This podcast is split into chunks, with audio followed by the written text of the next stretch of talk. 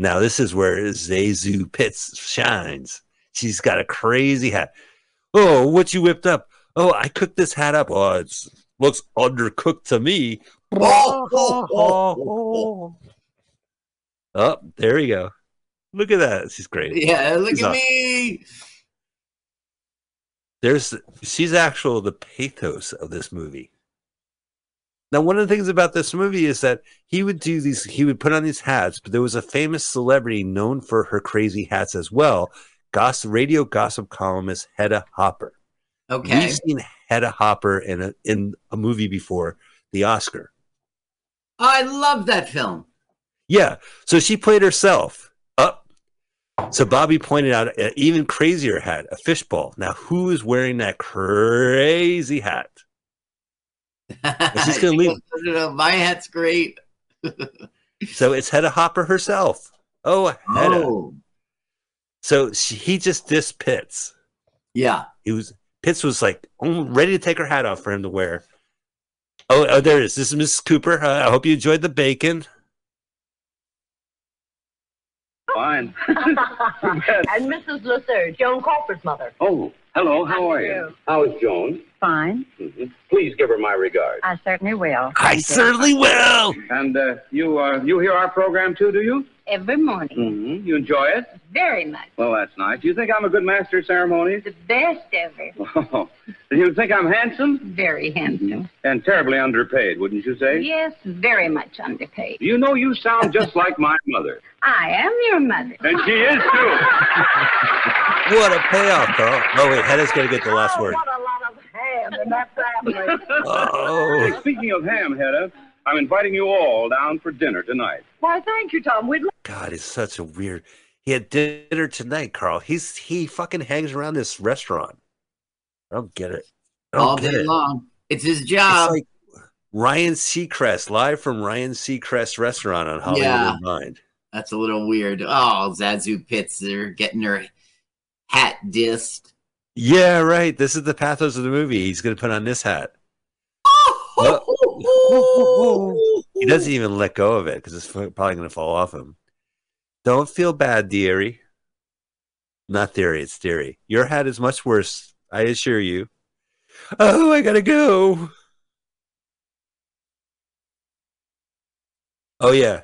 So he's it's such a weird movie. He's got a fishball and he says like uh you think a duck's gonna come? And he goes, probably a woodpecker. She said, because he's so stiff. hmm Do you like Spike Jones and his City Slickers? The only thing I know from Spike Jones is that Nazi one insulting Hitler. Oh, Der Fuehrer's face. Yeah, we Heil. Yeah. And then uh, do you know cocktails for two? Hiccup, hiccup, hiccup. Probably. Do you know the one where they go Beetlebaum? These songs I probably know if I hear them because they have legs and he was so famous. But and look at his distinctive A hat for a hopper. This is a song about Hedda Hopper's Mix a batch of concrete in a five and dime corn popper. What he got? A hat for a hopper. Take a ripe banana, add a jigger of Cointreau. Broil it over charcoal, that's Miss Hopper's new chapeau. Add a pickle to the side of Grandpa's old silk topper. What do you got? A hat for a Hedda Hopper. I mean, I'm I'm not crazy about orchestras, and I guess they weren't either. I mean, they're all professional musicians. Everything's synced up, but they just like took a big piss on like these swing these orchestra bands. You know, it's Look how cool. they're dressed like bums.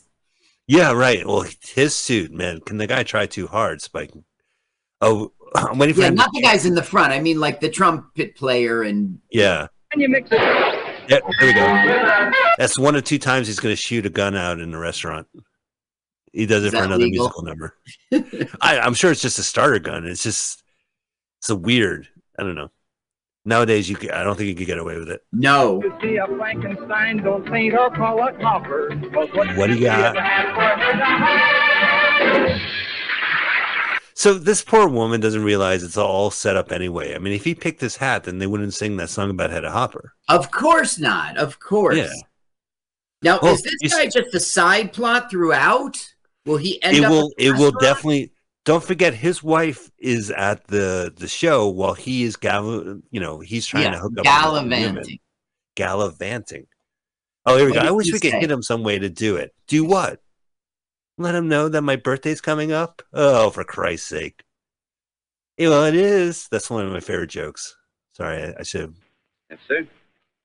Let me see so one of the sticks he does is a wishing well. There's Pharrell Hollywood had a ring, a, a Mhm. wishing ring. So he does. Have you ever done a show where you have to do a fucking raffle? It's pits, but he does a raffle on his show. He's the master of ceremonies, and every every show he gives away a wishing ring. Wait, did he say four nine three six six? I have that number. I got it. I won. little prop humor. Did that work, Carl? Wait, say it again. I missed it. I was just watching Minneapolis. Oh, Oh. I, I got the ticket. Ah, very nice, very nice. You- Yeah. I, that's pre-planned. That was pre-planned. Good prop This is the- comedy. I appreciate your sentiment. It did work. so she wishes. I don't know what she wishes. Oh, so th- there was a little clever joke. I got in late, so I didn't really have your breakfast. All I had was coffee and donuts. uh, so That's a joke from the diner. Yeah, because he did a pre-sweep, so Yeah. they were already prepared. She's saying, "I- "I was a stenographer, and now I just want to get married." So instead of taking dictation, you give dictation. it's such a listen. You know what? I, I mean, this whole thing is like she's going to get married, and it's all about marriage. They can't wait for these kids to get married. But every Yeah. guy in the restaurant is like, "Oh, my wife," right? Yeah, that's right. ma'am. And there's going to be another guy who's going to like do a wife joke, which is kind of funny one. Uh, but still, yeah, like they all regret it. You know. Well, how, how how'd you stay so old? I was married twice. Oh, but she can't wait to get. She's just looking for a fiance. He won't And he knows her. about it. Yeah, but she wants. Oh, like, oh he yeah, knows she died. He Did he know? knows that the fiance died. okay. So I have good news. Your wishing well comes. Wishing ring comes with singer Russell. I think his name is Adam Russell. Okay. Uh, Aaron Russell.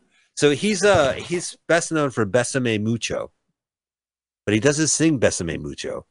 He's That's going to his- sing three songs into this uh thing. The first song is going to be in English. He's he's crooning right now, and then he's going to go into another song.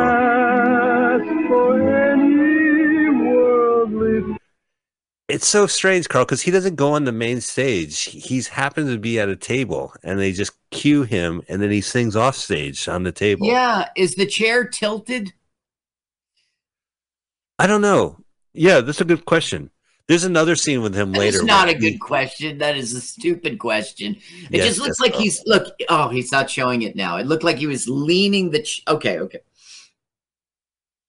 This guy, you know, he's interesting. He's an American citizen. He moved to Mexico, kept his American citizenship, but he Really? appeared in yeah, he just performed there and he was in a bunch of Mexican movies. He was in a cartoon, Mexican cartoon, theatrically released cartoon in the 70s or whatever. So Mhm. he, you know, he did his work. Uh let me see. I have a list of the performers. What do you got? God, should be nice to have my notes right here. His name is Andy Russell. Uh, he died in 92. He was born in 19. He first performed the 13 at Coconut Grove.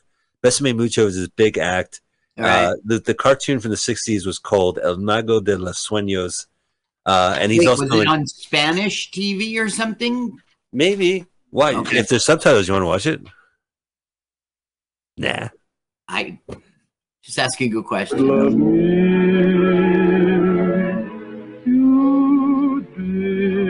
You know, it's funny. Nancy Drew there. This Yeah. is one of her rare adult roles. She Uh-huh. married a uh, oil baron guy, and and uh, when he passed away, she became a head of this company. And one of the things the company did was produce episodes of Lassie. And she actually, so she directed an episode of Lassie. She appeared, I think, as the mom and a narrator. But the director of this film, this this kind of also directed episodes of Lassie later on. How, yeah how this uh let me see if i can find the director he's you know the, this, i have not much to say about the writer he just cranked them out you know i know that when you look for stuff uh you go, yeah, he was a lot of things you never heard of. So the director's his name is Harold Sh- uh, Shyster. Shyster. Schuster. Shyster. Way, way to disrespect the guy. Uh, he did two things. He did B movies like this, and then he did a million If you think TV you're going to get away with one number, you're crazy. What would you I like love to this. sing for an encore? Well, uh, how about Magic is the Moonlight, Tom? Well, that'd be swell, especially in view of the fact you rehearsed it all morning. ah, he stole my joke. He stole my Yeah, it's joke. like we're as the audience, we're we just saw a peek behind the curtain. now it's quiet in the moonlight. He's great. He's wonderful. He's bland ultimately.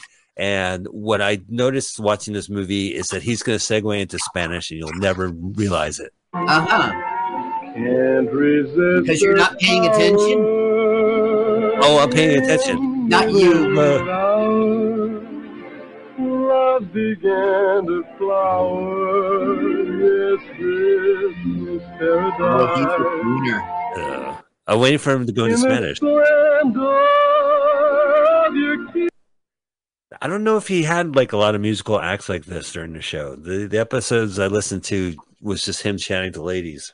So maybe it was for the movie, or maybe you just missed. You know. I think it's for the movies. hmm This show, man, he had 10 million listeners. Hey, that know? beats us. Wow, that beats us by That's nine beats us by million. 9 billion. 900,000. 903. Three people. That is a lot. We're almost there. He's doing much better than us. But but he's Listen. yesterday's news. He's yesterday's. Laci labios de rubí.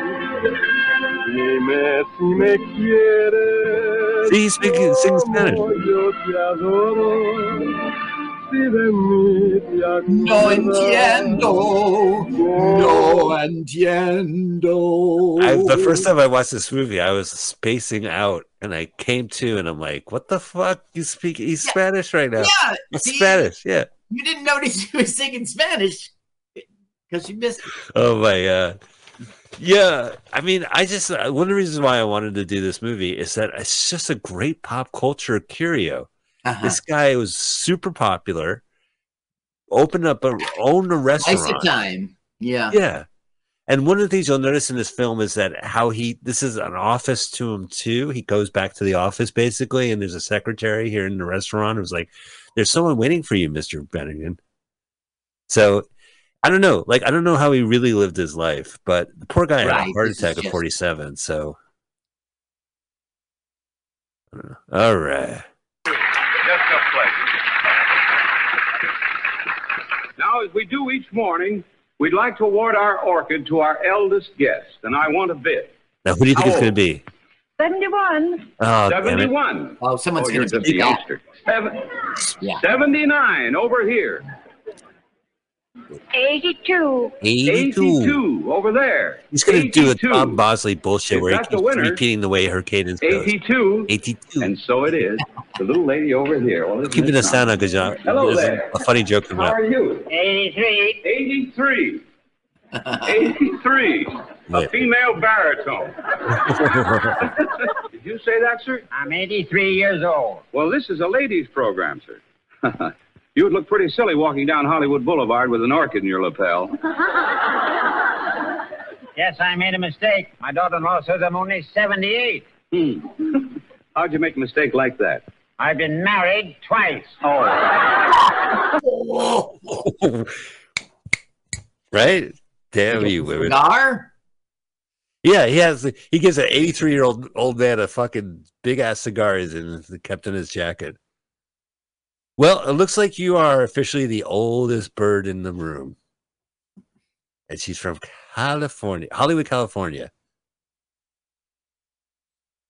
So yeah, she. she- I mean, she got hit by a car, and despite Yeah. that, she came here. One of the things he does is that I don't know if it's Queen for a Day or whatever the radio make you feel good by bringing up an old lady routine is, but he's going to bring up the old lady, and then as he does, he's going to give her an orchid and a kiss, which she insists. Now, you thought that like conversation about Cherry Valley was far fetched. I did. Let's, yeah. Tell me, you have any children?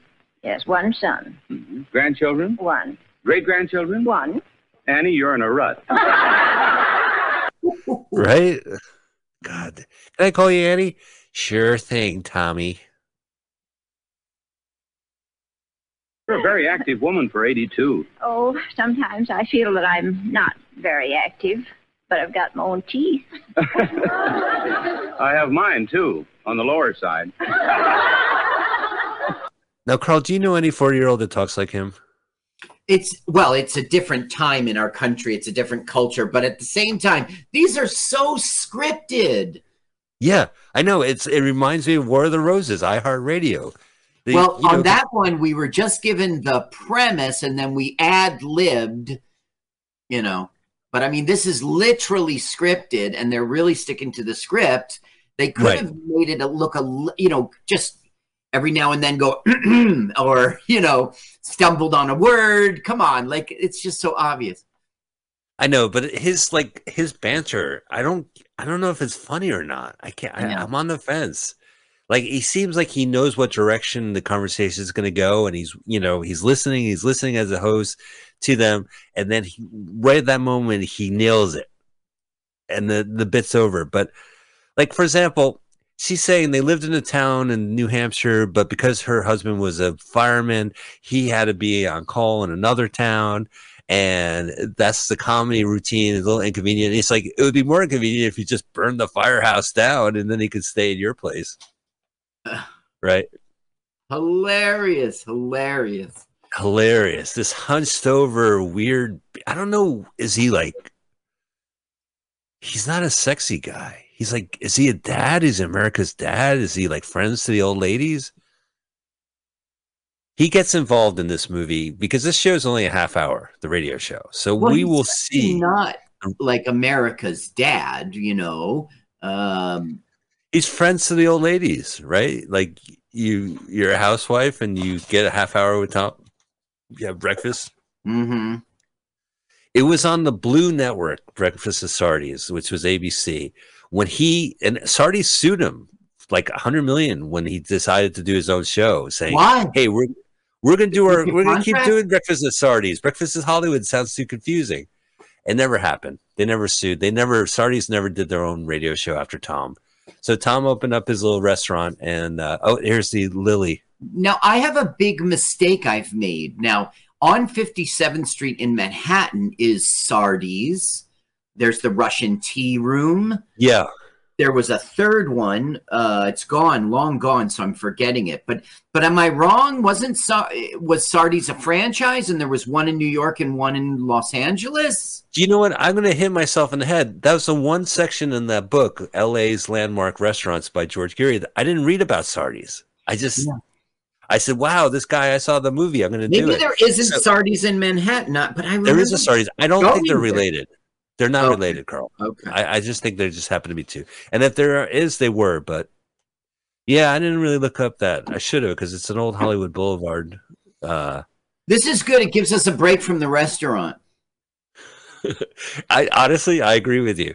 So, I mean, the radio show is a half hour, and this movie is about an hour twenty. So we basically get to see the entirety of the radio show, I guess, Ah. or the movie version of it. And then when it ends, the movie continues with the lives of these people. All right, she's taking out her gum. I used to hate doing raffles at comedy And now shows. her fingers, her saliva fingers, the same thing that took out the gum touched the. Well, I mean, did, can I point out there's only one person wearing a mask in that room? Jeez, drives me crazy. No, this is definitely pre-pandemic. I mean, I'm guessing this is probably. They just came out of a Great World War. They had This was things. post the 1890s pandemic, wasn't? Remember the when we had our 1920s, yeah. pandemic? They talked about the last one. It was wasn't it Yeah. late 1800s? And yeah, San Francisco had this rule saying like because of this plague, if you're in Chinatown, you have to stay in Chinatown. Unless you work, you know, outside of Chinatown, then you're healthy enough to come join us. that's weird. Yeah. Oh, now who is this lady? I forget. Columbus, all my notes. Ohio. I think I remember anything. No, just a little nervous. Now, don't be afraid of this microphone. No. You've won our beauty kit. Oh, okay. Those. This is Glinda. This is the Gadfly's wife. Look at that beauty kit. Why do you It's call got him the gadfly? What is a gadfly? A gadfly is a person who's like a pain in the ass because they're uh, arguing against authority and they're uh, I always think of Jackie Gleason. I always think of a man about town who's you know bigger than life and uh, no Larger than life. gadfly is like Socrates was a famous gadfly because the establishment hated his muckraking. That, that's Yes, a a guy- gadfly. a guy who goes out and cheats with his wife. You know, like in oh, so he's he can't get to these ladies. Just one trouble after another. He gets he hits a lady walks into his car. the cops have to bring him to the station. Now his car is busted. And he has only one part, and I got to order it. So he's keep calling up his little mistresses saying, Yeah. almost I'm Listen, on my way. we're going to the track. But one of the great things he says is, we go, we first go to the barbers for a shave and a haircut, and then we're off to the track. And this guy will actually keep the ladies in the car while he goes gets a shave and a haircut. We're done with the radio show. It's over. And the What's- moment it's over, fucking Ma Smith just lies down. Now she's she can't. Whew. That car must have hit her harder than she thought. Now, Annie, what's going on here? Oh, this movie. So basically, she doesn't want to go to the hospital, Carl. She's got Yeah. her little dog. The only thing that cares for her is she cares for him. Well, don't worry. Uh, the, I saw a sailor. He'll go to your house and he'll he'll walk your dog. what? Oh, it, there's no bother. Like this guy. Yeah, see, the, this sailor will help you. This sailor's here because he's buying a suit. Did the sailor ever say to the host, like, "Hey, you know, okay, you tricked me. I didn't know it was you." And you, No, but you saw his face when he did that gulp. you know, oh, silly me. He no, he never said, "Listen, you're a fucking asshole," and I didn't appreciate your mother pressing your pants joke either, and your mom's the garbage monster I saw in person, Tom. You know that type of thing. yes. You know how conversations go. Okay, a gadfly is a person who persistently annoys or provokes others with criticism, schemes, ideas, demands, and requests. And that's because a gadfly is any various flies as a stable fly or a warble fly that bite or annoy domestic animals. Interesting. Oh, Okay, thinking philan- philanthropist. it's got to be with the G, right? It's a person Man who goes out on town. town and Look at this Hollywood. This is like every day on Hollywood Boulevard. It's wheel in. Wait, what's Put 'em in going on? There's a car. cr- That's So her going she to the hospital. Right because she was okay. Okay. She got her Lily. Then after she got the vapors and they had to take her away. She got the Now, hey, you mentioned my fiance, and then you said you don't know him and that he was going out, going to marry someone named Clara. Why don't you tell me what's going on? Well, see, oh yeah, I have a photo. Obviously, you're friends with him. it's a very small army, right? A navy, right? They're Yeah, I mean, listen, there's only so much people you can fit into that boat. Yeah. Well, he's like, I can't tell you. I got to walk this old lady's dog. You want to join me? So they're going to go to a weird, nondescript Hollywood park that I don't recognize and walk the dog. so they're going to go together on a dog walking date, even though it's not a date. So he knows that sh- the fiance is marrying another woman, but he's not telling her because he doesn't. That is right. Ding, ding, ding, ding. Yes. He didn't die in the war, Carl. He just met a woman, another woman, and then they married before they left, before he shipped out. Oh, he's already married, even. Okay. Ladies. Ah. ladies. He does have a really funny bit where he says, "Sorry, I'm." Oh no, this isn't his office. There's his secretary. oh, Man she- about. Why, Gloria, why didn't you tell me he was so good looking? Uh, Miss Hammer, suppose you run along to lunch? I'd be glad to. Ooh, drop the hammer. she's disappointed yeah, that he's cheating. All right, they can't wait to go. So this poor guy hits a lady. That's caused a delay. Goes to the police office. Delay. Gets his car replaced. Delay. Now finally they're in the office. Yeah, everyone look like Gable? Oh yeah, I don't think I have his shoulders. Uh, yes. We are movie. on our way. We'll stop at the He's a barber shop and then we're off. See- Nothing can All right, nothing can stop us. We'll stop at the barber shop, and who's there? Hey, that old lady is spinning in her grave. You got to go here back to the office, back to the cop office. The I don't know where this is shot. station. Please is this Hollywood forever? I don't know. I, I, I Okay, so the radio show is over for the rest of the movie. That's correct. Okay, That's correct. We're done. We're going to go back to Breneman, Tom Breneman's restaurant. But Of course. Yeah. So, you know, they're talking about the, the places they went in New York, and she, they didn't get chop suey because they couldn't afford it. These- And the the the captions are horrible. It's saying the word dope. It said suicide. It said oh, chop suey. It's supposed to be chop suey. It's, It's chop suicide. terrible. You know, YouTube shouldn't provide this service because It it's, should. it's not.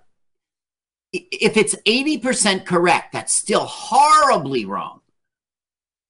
I know. Honestly, I mean, it would be great if someone uploads it with. uh There's ways to get subtitles and maybe edit it, but this is a. It's good for a fix. It's good for a fix. Well, a Aren't these lovely flowers Carl? Aren't I they lovely flowers? for my what? Aren't they lovely flowers that they picked? Yeah, they're lovely What? flowers. Fifty dollar fine. That's a lot of money. That's a lot of money 1946.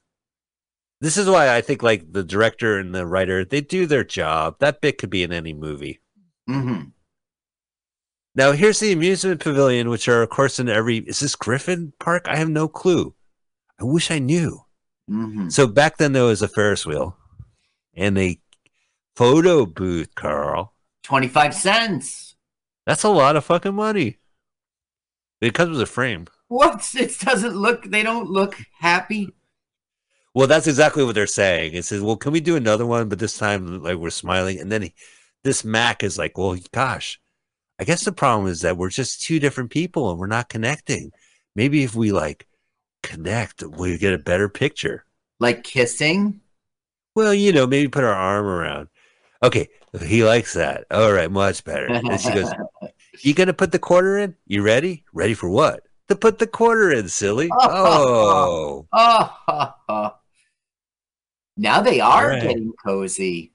Yeah, he puts it. What is this asshole going to do? What is this loser going to do, Carl? Don't do it. Don't. Oh, you idiot. I said ah! don't. Goodness gracious! We Now. I'm goodness. So this guy is kind of a jerk, you know. I mean, uh-huh. I guess he was overwhelmed, but he's being a jerk. And then he's going to tell the truth, the truth about her fiance. Oh, Carl. Oh, oh, the drama. Both sort of in the same boat. What we need is somebody to help us over a hurdle, see? No, I don't see. There's something that you ought to know. Here we go. I'm going to tell you, but you're not going to like it. I don't want to hear anything more. As far as you're concerned, I'm terribly disappointed. Don't bother taking me back to the bus. Okay. Well, go ahead and say it. Damn it. Please, I don't want you to think I'm just making a play for you. I meant that kiss from the bottom of my heart. Do you realize what you're saying? I sure do. I'm, Then I'm you're a fine friend of Jimmy. I'm a better friend of yours. That's why I want to tell you something. Here we go. What are you driving at? Just this. You may be in love with Jimmy, but you're not engaged to him. Why do you say that? Because he's married to somebody else. Married. I didn't want to tell you before because, well, it was none of my business and I knew it would hurt you. I don't believe you. You're making it up. If it is true, why didn't Jimmy tell me? Why didn't he write me? He was waiting to get up enough nerve. he met a girl in Spokane. He hadn't seen you for over a year. Just went hook, line, and sinker for this other girl and married her the week I shipped out. A week they got Oh, I shipped had to tell you sometime. You thought for you. Uh, and then you just thought you could mac on me. Oh no, it wasn't like that. I was really falling for you. From the bottom of my crotch.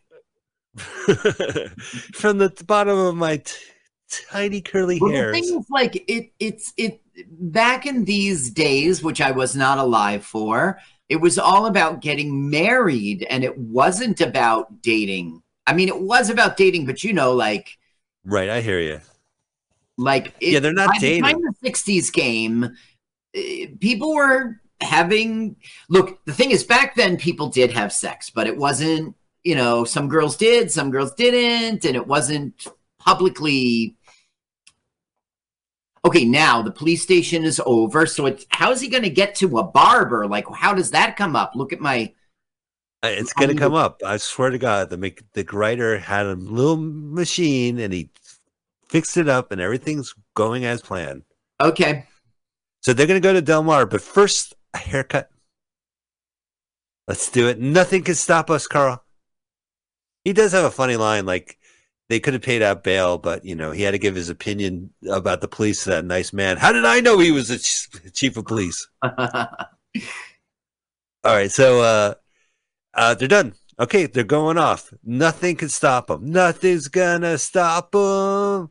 In a car from the 40s where people sit in the front seat, nothing's gonna stop him. It was Ah. like, oh no! Something's gonna stop him. Yeah, punk. How weird is that? Okay, now this is she won a uh makeup makeup. So she's gonna go to the salon and cash in at the chip. radio contest. Yeah, well, you know, because it was a prize they were given, a makeup kit and a free do over. So she's gonna go get her makeup or makeover, whatever they called it in the forties. Yeah. Well, it's a fancy place. Hey, broad, let me get the door for you. Here's now. This is the nurse of the old lady, and uh, so so this is on the inner door. Well, all right, I gotta go. This guy's one of those assholes. Like, listen, I, I can't talk. I, I my love life's on the line, right? He even goes to the office of Tom Breneman. Hi, I came to talk to Tom Breneman. Do you have an appointment? No, but this is about love, and it's really important. She's done with him. She's taking the first bus uh, from Minne- to Minneapolis. Gotcha. Where She's taking from. the five o'clock. She's taking the five o'clock, Carl. She's already going to go. I got, I got, he's a busy man. But will you tell Mr. Breneman it's about love? Oh, well, right away, sir. And fucking Breneman, he's like, oh, well, I got to help this couple. No, you fucking don't. Why don't you take your Tom Bosley ass and get the fuck out of here? Tom Bosley, the dad from Happy Days. Yes, Mr. Breneman, there's a starstruck sailor here. Bring him in. And what is this? Is this his office or the restaurant office? I guess it's the. I was gonna guess the restaurant. That's where he lives, practically. Well, you know, he was the honorary mayor of the city of Encino. One of the things Tom. Breneman did. Yeah, so he would be there for openings. He would have the oversized scissors and cut the Yeah. ribbon. So I don't know if he lives in Encino. That's where he was driving from the, the valley. Eh, this guy, like, mind your own fucking business, Tom. He had a magazine, Tom Breneman magazine, Right. where, where he was on the cover every month. What happened was when he really that's the Oprah move. Yeah, no, he was Oprah before Oprah. He when he passed, right? Uh, I think it was buried in Glendale, but all women brought sent orchids to put on his grave, and Uh-huh. out of respect, because he used to get. And then um, they try to keep the show going. There was a guy named Garry Moore. He had a New York radio show. He would fly in to Hollywood to do the morning show. Eventually, the show, like I think forty eight, it just it was done. You know, after his death, they tried. It didn't have They the same thing. Yeah, they tried. You know, I don't think. um It all revolved around his personality, it feels like. Absolutely. So Garry Moore flies in from New York to host show. Show canceled 49. Brennan gets a star on uh, on Hollywood Boulevard in 1960. Uh-huh. But Oh. you know, actually, there's one guy in this movie that has three stars on Hollywood Boulevard. I think it might be Spike. It is Spike. Spike Jones has one for radio, one for music, and one for television. The Spike Jones Show. So he has three stars. Well, Whoa, 10 minutes to five. The, the bus is going to leave. and they do the classic Sacramento, San Francisco, Spokane, Minneapolis, Philadelphia. You know, like, wow, I would hate to be on that fucking bus. All right, sailor, out of the way. That's a lot of stops. she goes to the locker to get her suitcase with all her stuff in it. This is obviously pre 9 11. Pre steal shit from Locker 11, right? I mean, even the 40s, I would be jimmying in that. Well, yeah, but I mean that's when it went away. Like you, you used to have lockers in buses uh, stations all the time. Uh, it When was was the last time you saw a locker it in, say, the Port Authority? I'm remember? going back to high school. Yeah, when I used to go in there with Tom Kroll, there was uh, uh, lockers. The, the concept was you got all your luggage. You're only in town for a day or, or five hours or something. So you you buy a locker and you could just roam around without your unencumbered without your luggage. Okay, so now why is he going? Okay, so the nurse he's giving a speech. He's he's being he's negging her. He's being negative. He's like, "Come on, Annie, you could pick up your heels off of this. This is nothing. Come on, here's the battle." And she's saying, "I don't have any battle left in me, dude. Huh. My husband's dead. I take care of my dog, and that's it. I have nothing to to think about." And he goes, "Well, uh, you know, there's this young couple that uh, I'm trying to Oh. Oh, really? Yeah, perhaps you can help." Yeah. Well, maybe I could send them over here. Oh, I don't think you should, but maybe you should. So now the spark of life is is reunited because Tom is going to bring in this couple for her to meddle in. I thought they were going to sleep together, and that would be her. Um, Then he realizes she's only in her fifties. yeah, right. Yeah. Yeah, they don't he doesn't he doesn't he does have a wife in real life. She showed up on the show. He would call her a baritone singer. Se- Second time I heard him say the word baritone. Weird, right? But he he was Yeah. married. He, he she doesn't show up in this movie. I Yeah, he doesn't sleep with- when he says, "You sound just like my mother." So wait a minute. Oh yeah, I gotta go. There's some people in trouble. I nothing to bother with. People in trouble. Oh yes, I said nothing to bother. Well, you know, maybe I can bring them over. What a fucking asshole. Mind your goddamn business. Well, he's Right, saving her. He's saving her, right? And he's saving them. yes, that's right. Because the, the, the drama from the morning's uh, radio will be resolved by Tom and by the night. The morning zoo. Now, what's interesting is that there's still two more musical numbers. We're going to see the King Cole Trio. We're going to see Spike Jones. Uh, and the musical numbers are like 15 minutes before this movie ends. It's like, you know, fuck you. Have the musical numbers 25 minutes into the film, 45 minutes into the film, and then, you know, It's kind of like the filling time. this whole movie. Yeah, I mean, this was a B movie. You know, it was not 90 minutes. It was just enough time to be added to another film uh, on a double header. On a double and uh, you know, a lot of these movies had musical numbers in it. You know, and the the plot kind of worked around it. All right. This guy's a fucking loser. So he's there and he's like, "Come on!" There we go. San Francisco, Sacramento, Salt Lake City, Cheyenne. it's uh, going to be a Omaha. long drive. Jeez, then finally Minneapolis. God. He's like, come on, listen, I didn't mean not to tell you and kiss uh, and this. And he goes, come on, sailor, get the fuck out of here. All right, sailor, get her out. I guess like people, civilians had respect for everybody. You know, we still had a wartime mentality. It's like, come on, Mhm. sailor. So he's like jumping up at her window, saying, "Come on, come on!" It's not working. You It's not working. No. Yeah, I mean, her fiance. She came looking for her fiance, and then finds out not only does a fiance got married, but this she found out from a guy macking on her. Crushed. That's right. Learn to act. Well, he won't go on to do. He'll go on to do one to be in. He already uh, did it. Citizen Kane was 1941. This is 46. Oh, so this was a step up for him. right. Yeah, he's a leading role. Now, this guy said he brings up the Delmar race. He says, I can't believe so and so won in the first, which is kind of a callback to the other guy. Yeah, the other guy. Now, he told Sailor, I'll be right there and I'm going to help you. And then he gets a call from Old Lady and he's like, Right. I'm on my way. So he's late because he just talked to Old Lady. And now it's too late. And now Hey, who bumps into it? Here's a really odd thing that her character does. She mispronounces Tom Breneman's name. She throws in a second R. It's very hard.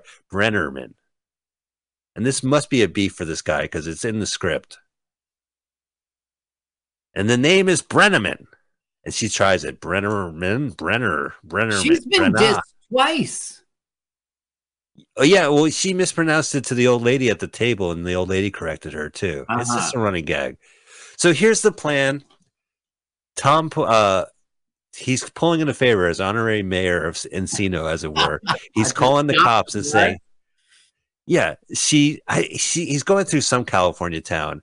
So he calls the local authorities to say, "Pull over the van, tell, pull her off the bus, say that she stole the ring from this morning, and Tom Breneman wants to talk to her." okay. All this Then- is in service of love. This is in. It's kind of not realistic. Fucking what's up with the cops? Oh, it's for love. Okay, yeah, like Right. I would like to see Mr. Breneman. Well, he's very busy, but it's for love. Okay. Okay. All right. Are you just- trying to tell me we falsely arrested a woman, pulled her off a bus just so this guy could have a second chance? Okay, Look all right. how pretty I am. I know it's so weird. It's weird. She looks the same. Adventure. I can hardly wait till my husband sees me. Why not surprise him? Her cheating husband, Carl. She can't Yeah, wait. that's right. Their cheating husband. Don't Oh, but that'll probably wrap up great. It'll probably. You look terrific. Now, one of the things she says is she's as a housewife, she doesn't want to go gavel, walking around showing off her looks. It's Gal- for her husband who Gallivanting. hard. Gallivanting. Say it. Say it. Gallivanting. Vanting. Gallivanting. Okay. Gallivanting. I'm gonna have to say it in four more sentences. Oh She got this tip she gives her. She gets she's she gives a couple bills. Here's a quarter. Here's a quarter. Very nice. And this the woman who did her hair has this fake accent. She could finally drop it now that she got her tip. Yeah. All right. Wait, so speaking of gallivanting, who should be chit chatting away? And when we come out of the police station and find out about a gas, well, those two little lollipops could have kicked a hole in the battleship with a moccasin. With a moccasin. I love this guy. Did you hear what he said? Those two little Yes. po- little bits could have a hole in a battleship with a moccasin. He knows how to handle. Ah, you're right about that time, Herman. Well, right now, those two little sweet patooties are sitting out front. So sorry they do anything for me. But Melandri. Doggone, Conrad. You sure know how to handle it. He certainly got those two eating out of his hand. Well, if I say it's a gift, I was just naturally born with it.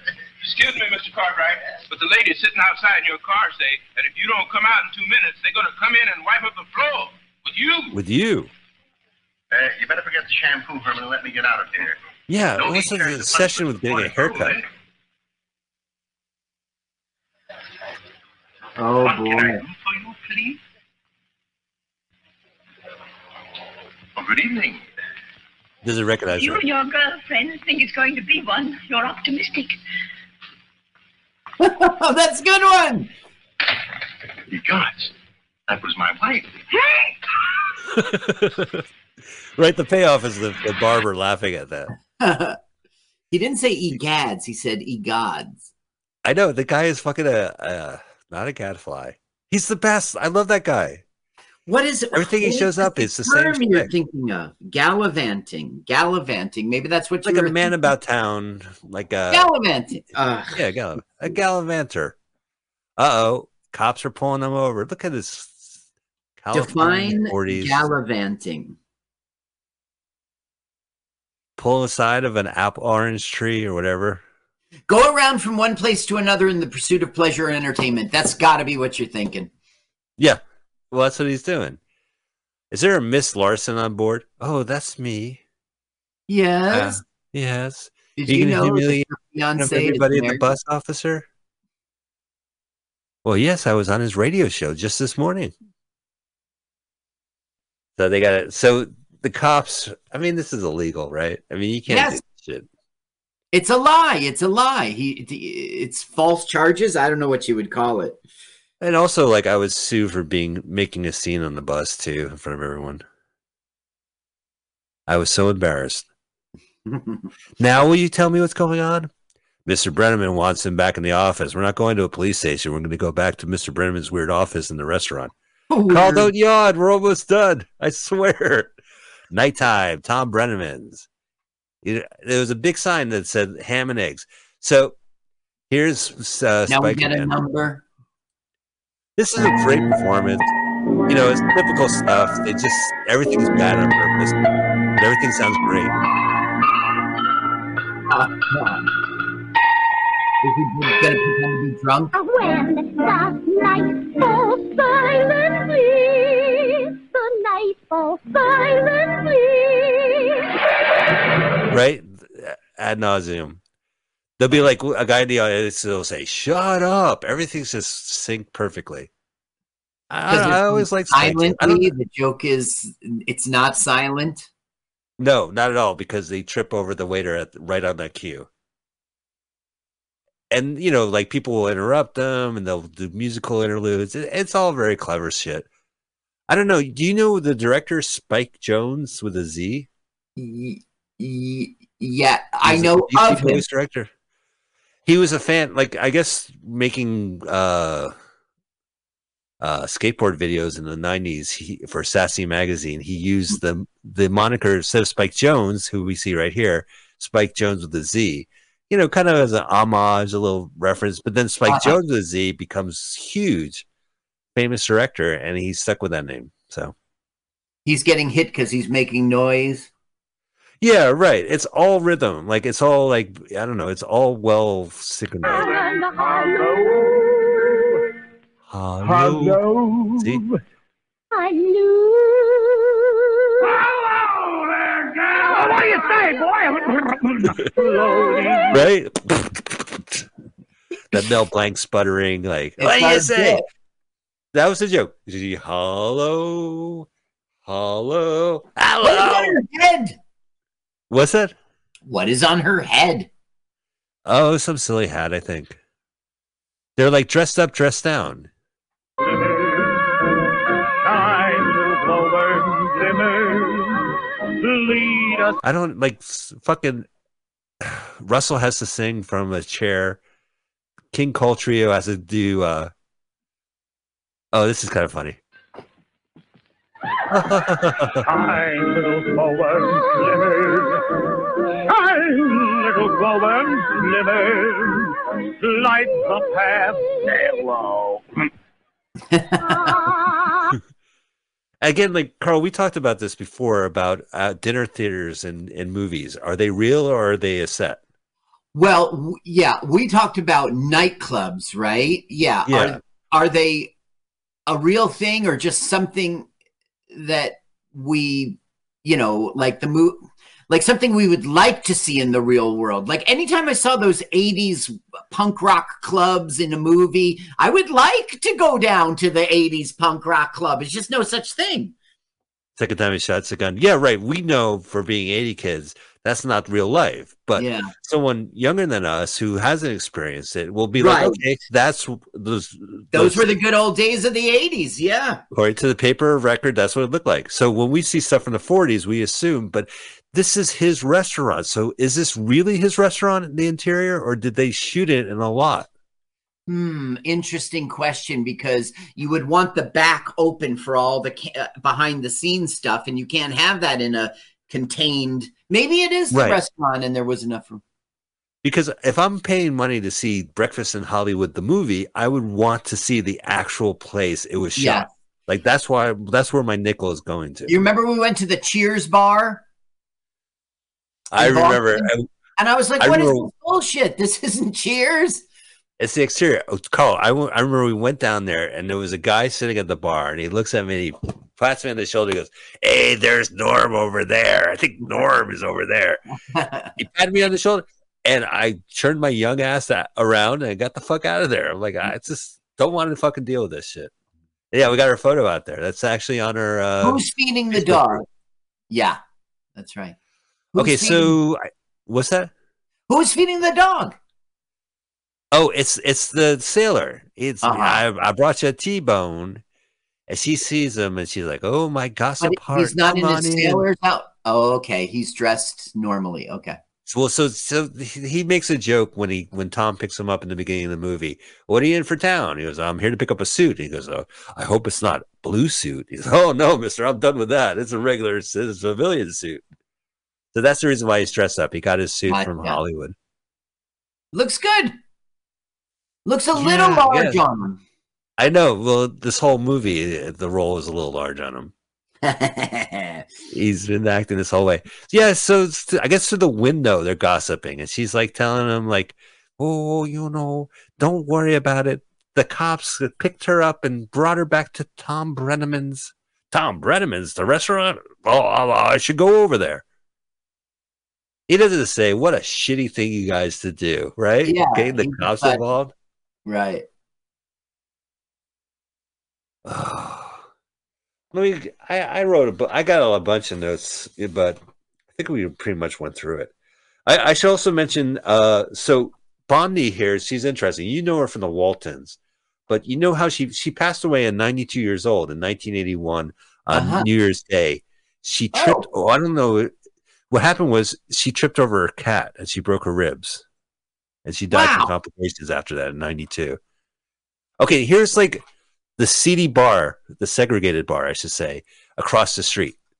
Now, for some reason, he walks in. He's trying to find his wife, so he goes up to the funny 40s uh, bartender. This is the Bureau of Missing Persons. What? What does she look like? She's the most beautiful woman in the world. Why don't you try Tom Breneman's? They all wind up there sooner or later. They later. all wind up there sooner or later, I never thought you'd care. right? The, now, this is a great song. Fucking Nat King Cole. I, I always knew he was a singer. To be by Oh, He was a com- completely a pianist. He was a crooner, yes, and Yeah, but he's with Nelson Riddle. But he, and then of course we know him because of Natalie Cole. His his daughter did a well, no, but we know um, the original Unforgettable. We certainly knew that before Natalie was around. What was his big songs? I have it listed here. Too. Unforgettable. Unforgettable. It's only a paper moon. Route sixty six. That Straight was not him. That was not him. Nat He King must have did a. He did a version. Maybe it's not the song we know. Uh-huh. Gotcha. So this, you notice their trio. There's no drummer. Yeah. It is better Interesting. to be on. It's just a lot tighter. It's a really good song. You know, they say like your gal, she has this smelly perfume, and your pal, you know, man's best friend is a dog. So you're better off by yourself. It's. I do recommend seeing, seeing this movie by yourself, just so you don't hear us talk over this. Actually, the guitarist, I'm to play a little of that. It fucking smokes. Yeah, so the movie just grinds to a halt. We just got 15 more minutes left, but beforehand, we got to get our musical numbers in. Oh, here we go. Check them out.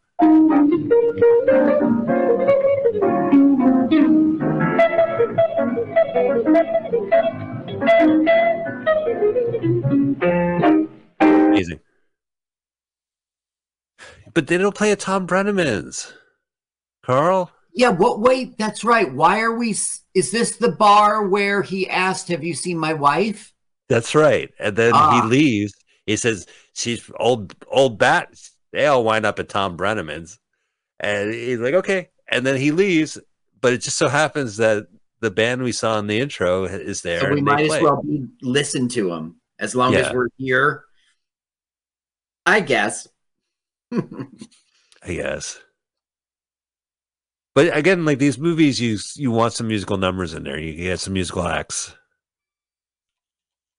Oh, now there's Hedda Hopper. She's giving the latest report. Okay, Julia, check Okay. back. All right, good business work.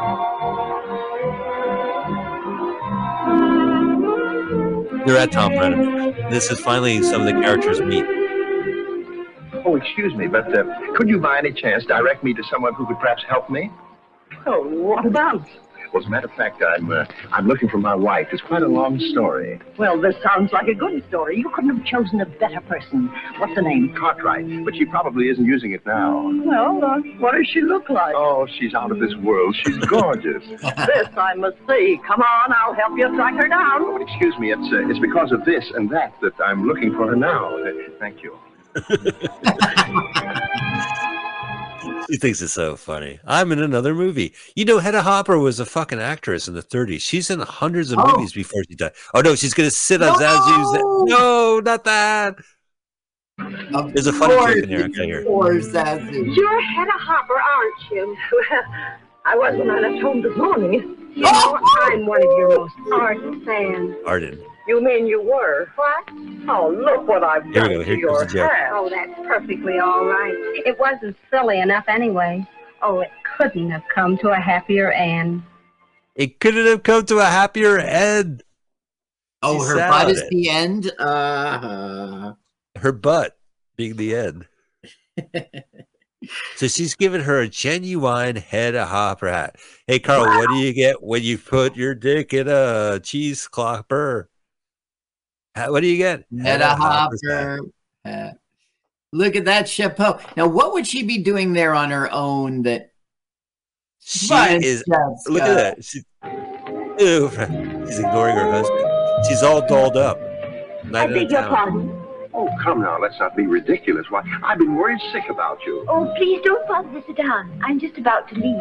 Well, after all, my dear, fun is fun, but this is becoming ludicrous. Your cab is here, ma'am. Oh, thank you. As your husband, may I be so nosy as to inquire where you're going? Oh, I don't know. The Mocambos, maybe Ciro's. I don't know yet. Well, may I accompany you? Oh, I'm afraid not. You're hardly dressed for the occasion. And now th- this guy rose before hose. Check him Don't out. crack. But she had me tell the cab company she wanted to go to 26 Canyon Drive. 26 Canyon Drive. dude. Boy, that's our home. Hey, bros before hose. Meanwhile, back at Tom Breneman's, God, look at how big that was. I think the entrance was in Hollywood, but like there's parking around the corner on Vine, and then I think the restaurant was kind of on Vine. I don't know. Who knows? Yeah, I don't understand this. Now, is this the administrative offices of the restaurant? It must be because It yeah, only makes, that's the only location we know in the film with Tom Breneman, so it must be. yeah.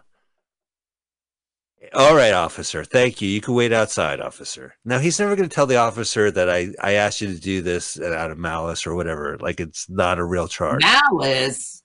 Well, what what would be? Would you, Your you trick a scrambled. A little bit? I've been gavalizing. Mike, define malice. Um, that's when you get drunk. That's it's right. when you slur when you slur Alice's name after a couple drinks. You that's right. I just Yeah. googled it. That's what Google says. All right. Well, I guess uh she's not angry at him, you know, but it's uh, such a long drag. But Breneman's going to do it, dude. He's going to do the Tom magic, the little tomfoolery of his. just and he's gonna get that young couple together. What's in it for him? It's in a movie. Nothing. He's going to report this to the old lady, and the old lady's going to live. Just report it, not What makes you be think part so? of it. Yeah, I think he like calls the nurse and then uh while she's pretending to be asleep and while she pretends to be asleep, she overhears the conversation on the phone with the nurse where Tom says they're together Mhm. and so she fake sleeps while smiling. I don't know. They have the I, think these guys are are a little scummy. oh, Here he is. Give you have my girl. I have get out of my way, you you you you cop. character actor cop. Hey, buddy, where do you think you're going? I'm going to follow after you. Mr. Breneman, he came walking. It's all right, Copper.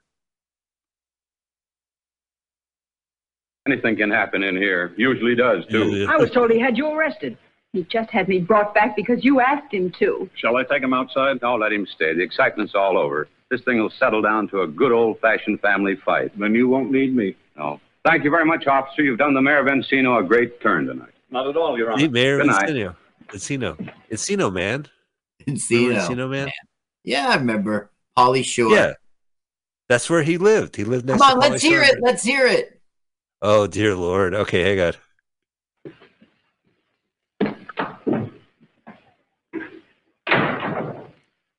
Here's her purse. Yeah, I'm sorry, Mr. Breneman, but gosh, now what do I do? The only thing a gentleman can What? do. Leave her alone? Oh. No, give her No. a chance to change her mind. But she just walked out. Only to be followed. Well, how do you You figure mean- that? She left her purse. Holy mackerel, am I dumb? Yeah. All right, turn to the camera give your final look. Gee, I'd like to feel like that just one more day before I die. Two years. Whoa. Yeah, you got 600 and something days, buddy. I also don't understand. Like, I'd be so self conscious eating bacon on the audience. Like, you know. And then you go to dinner and you, you have to stop and watch the act, and then you got to get up and dance. I'm a little weird about it. Dorothy, Yes? you forgot your pocketbook. Oh, Oh, so I did. Thanks. You're welcome. oh, Carl. Could I talk? Could we, uh, I think we already had everything to talk about. Well, it's just that it was pretty shitty of me not to tell you up front. Oh well. Oh, do you want to dance? So she puts her pocketbook right in there. I guess so you could do that in clubs. Sure. They don't, they don't have lockers. Look at him. Is he going to jerk off afterwards? He's smoking too. But come on, Mike. That's not fair. He was curious. He just put these two together. He wants to see his handiwork. One last thing to do. Watch this. Watch this. Rolled his eyes. Oh, that stupid smile of his. They put the spotlight. They've been just sitting there waiting to do a musical number, right? They got the chorus girls there. Hey, watch it. Hit the light on those guys. This is the Yeah. second number you were talking about. Right. He never gets on the stage properly. He always has to sit on the side. Yeah, he's always in the tables. Yeah. I Disrespect. mean, do dinner clubs work that way?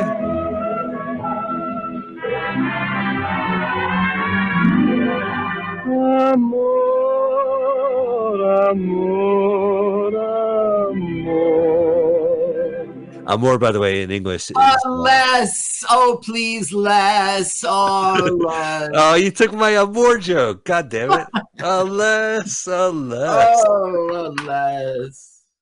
I had thought of a very elaborate amor joke, and you beat me to it. When you mute a stupid Italian song, that's a less. Oh, thank goodness. a little less. Eh. I don't think it's his fault that it doesn't come across on the screen. He's a crooner, and the crooners have a certain style, and they they don't have microphones, right? They have to like sing in the side of mouth.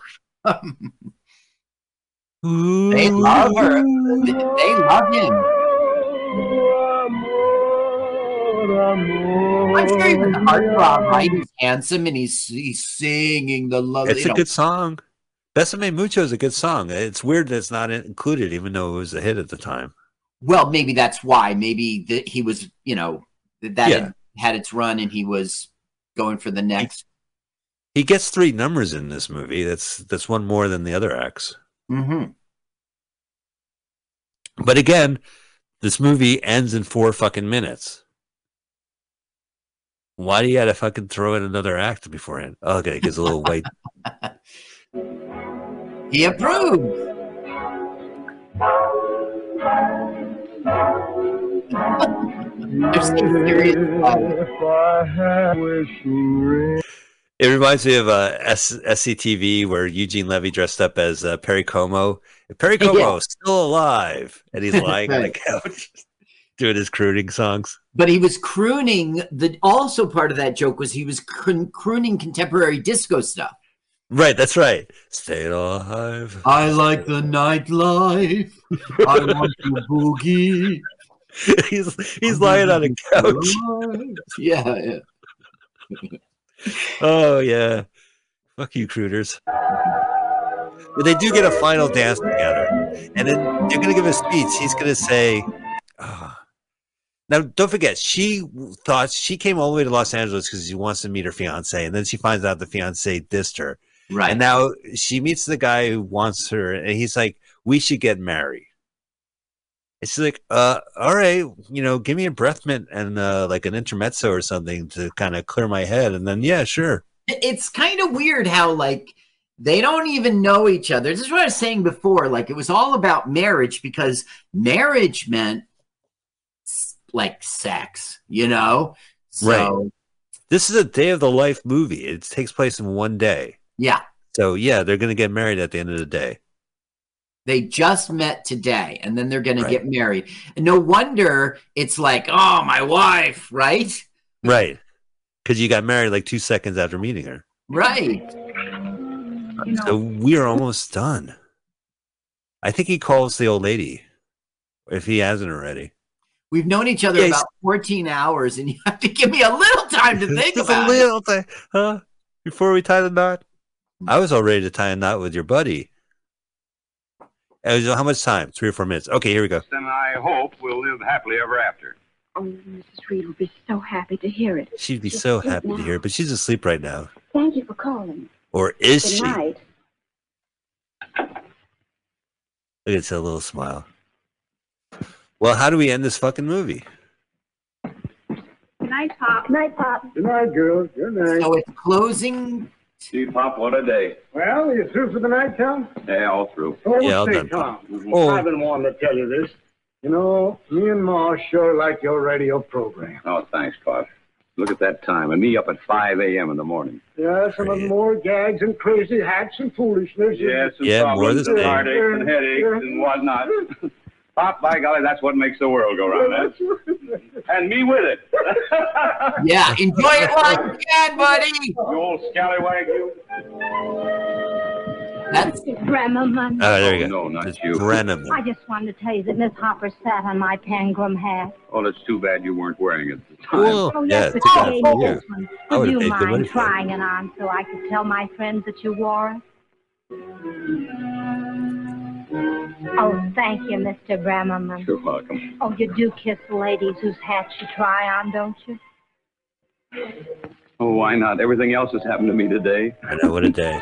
Hmm. Thank you, Mr. Bremerman. Oh, the name is Breneman, honey. Good night.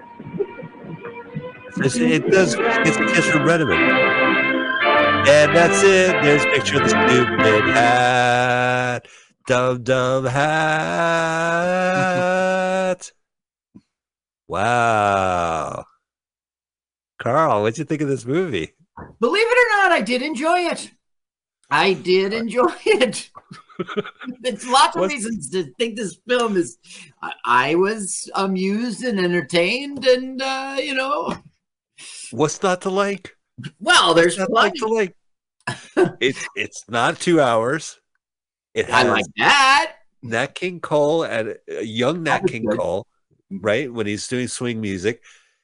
Spike Jones, that's classic comedy. I feel like Dr. Demento is going to do the outro. I can't believe it. Then you get some singer who's fine, you know. Then I like when movies or TVs become movies, right?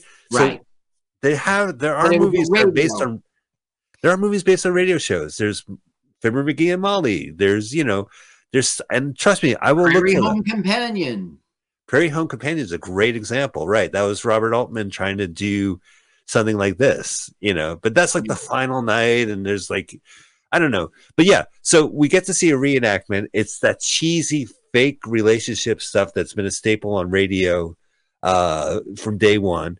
Right. And then this guy is so weird. I mean, he seems like an old fuddy, but he's not. He brings up old ladies who are actually not old ladies. I don't know. Yeah. There's just something about this film. And then, of course, just the location, just to see that little uh, Hollywood and Vine uh, stop go sign. you know, Yeah, it's- and all, it's yeah. slice of time, slice of uh, you know, a slice of history uh, with uh, everything 40s, and you know, It's his only movie. He didn't show up in other movies. You know, Hedda Hopper did, but he he Mm-hmm. did not. All right, well, that has been Breakfast in Hollywood. I hope you guys enjoyed it. I like that movie. Good job, Mr. Brennerman. Uh, Brennerman. That has been our time. We hope you enjoy it. We'll be back next week. Again, we'll be here on Mutiny Radio Sunday, 2 p.m. PST. Uh, and we will then drop as a podcast Sunday night. And then you can find us on YouTube. Obviously, you have LWAFLMOYT. Carl, that was a lot of fun. I look forward to next week where you resume research. uh, the switcheroo. it's just a I hope I regular. okay. How did I do, Carl? You did good. You did great. You knew all your research, and it was terrific. All right. Hey, hear that? I Good pat job, myself on the Mike. back. It's carlsucks.com. Check out everything Carl is doing. He has other social, uh, he's on other podcasts. You should check it out. Go check out Jokes to Carl and make sure you leave a comment as people do. And uh, I'm, I'm elsewhere. We will be back next week. Hope you join us. Take care. Let's watch a full length movie on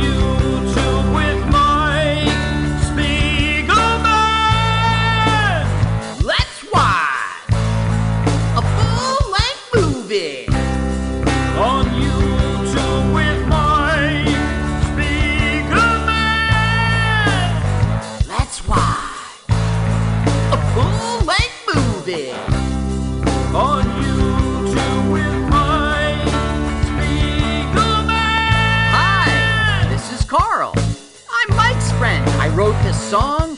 My turn ons are dancing in the dark, kissing on a lark, and peeing in the park. You should follow me on Twitter.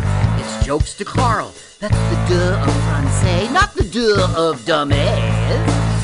But never mind that. Don't follow me now. Follow me later. I mean, for right now, ah, let's watch a full length movie on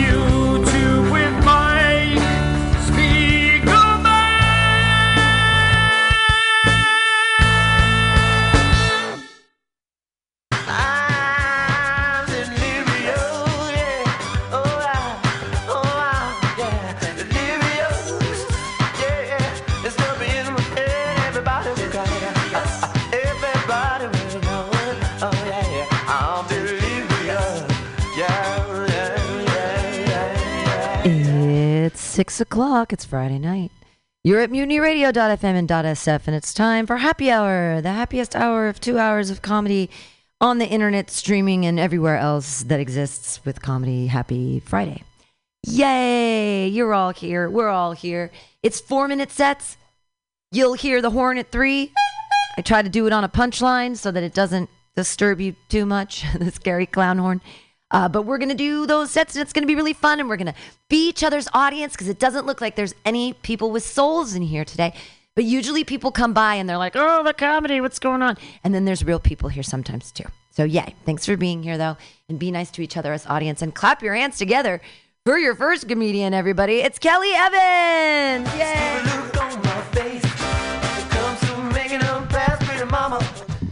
Hey, what's going on, everybody?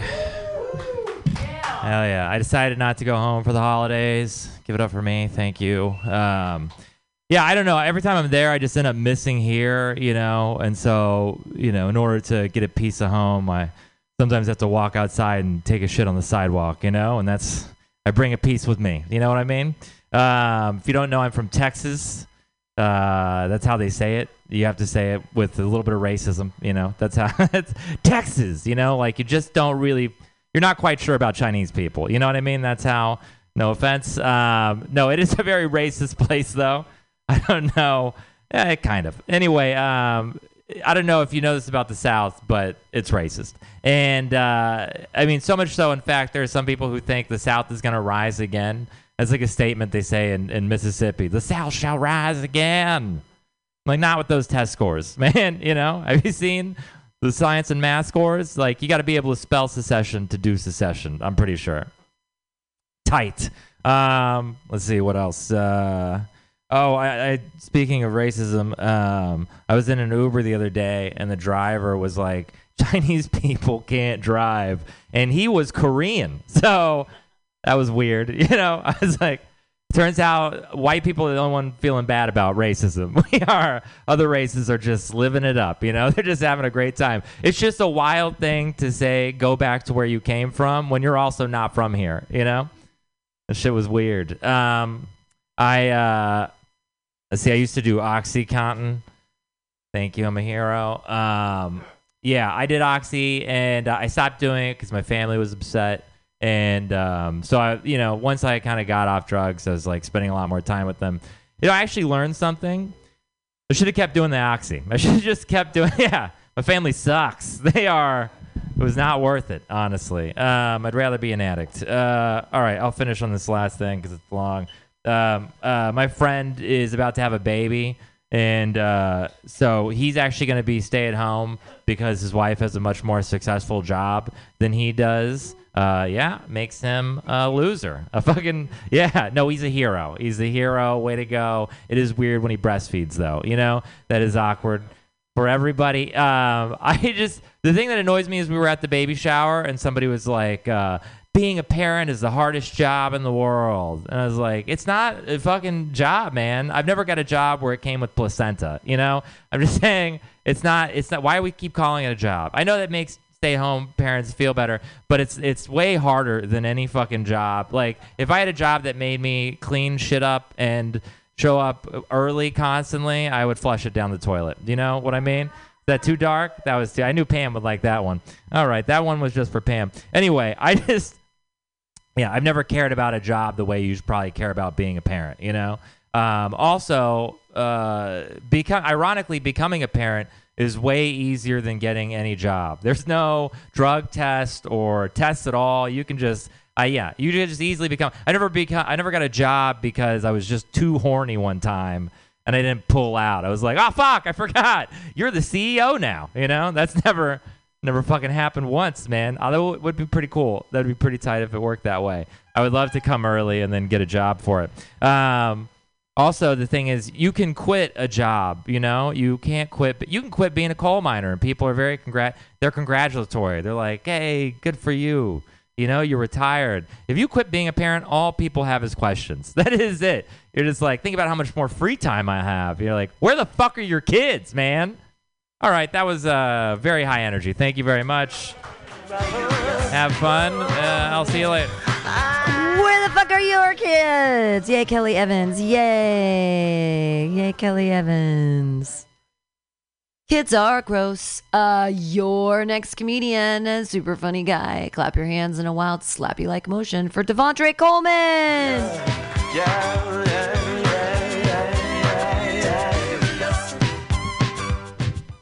Cool. Hello, can you hear me?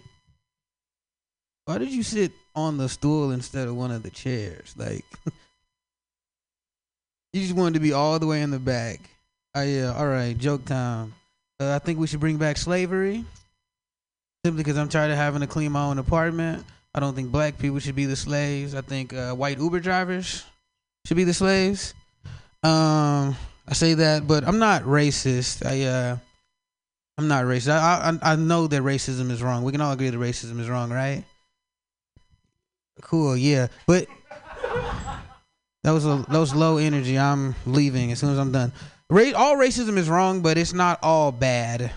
There are some perks to racism. Like personally, my favorite perk is that because of racism, random white couples will never ask me to take pictures of them with their phone. Uh, yeah, racism could have stopped a lot of things. Like uh, Jeffrey Dahmer, he's been in media lately. He could have been stopped with just a sprinkle of racism. Because if you don't know, he killed 17 men of color, like 17 minority men. If he was just a little bit more racist, it would have only been two white men max. Because the police care about white people. Um, y'all like video games? Make some noise if you like playing video games. Ooh, this is a high energy crowd. This is my favorite. I like video games, um, but I don't like being called a gamer. I feel like that's our N word. It's actually way worse because no one's ever called me a gamer as a term of endearment. They usually use the hard R. Uh, yeah, I would prefer if people outside of the gaming community referred to us as people of games. Cool. Uh, yeah, I need to lose weight because I like big girls, and it's weird because when when you're skinny and you date bigger women, it's like you're being adventurous and she's accomplishing something. But have you ever seen two big people on a date? It it just looks like they both settled. I uh I uh I recently found this new diet. It's called the Jurassic diet, where you eat what you think the dinosaurs would have eaten. I don't think it's gonna work though, because I genuinely believe the dinosaurs would have enjoyed Oreos.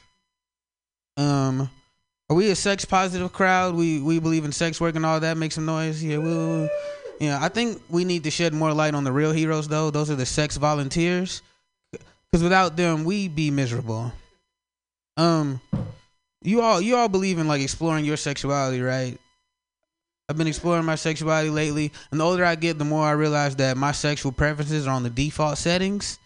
Like, uh, freaky shit actually isn't cool to me anymore. I recently got invited to my first orgy, and I don't really know how I feel about that. Because to be invited to an orgy, strangers have to think you look like you attend orgies. Yeah, I don't know if I'm supposed to watch or join in, but uh, I'm gonna find out on Saturday. Uh, I'm gonna end on uh, this chug that Ian loves. Uh, so old, like I know that freaky shit isn't my forte because like dirty talk scares me. Because when you're too good at dirty talk, it becomes like intimidating. I was with this lady recently, and in the heat of the moment, she said to me, she said, "I want you to fill me up with so much cum that it seeps out of my pores." Like, first of all, I definitely got to get tested after this. But also, like, that wasn't improvised. She practiced that in front of a mirror for like weeks. Also, I didn't want her to like be upset with me. Like I want I wanted her to stay in the zone. So the first thing I thought of, I said, and I said, "Yo, after fucking with a nigga like me, you gonna need a dermatologist." And yeah, thank you. I'm Devontre. Devontre Coleman, yay! I understand about those practiced lines.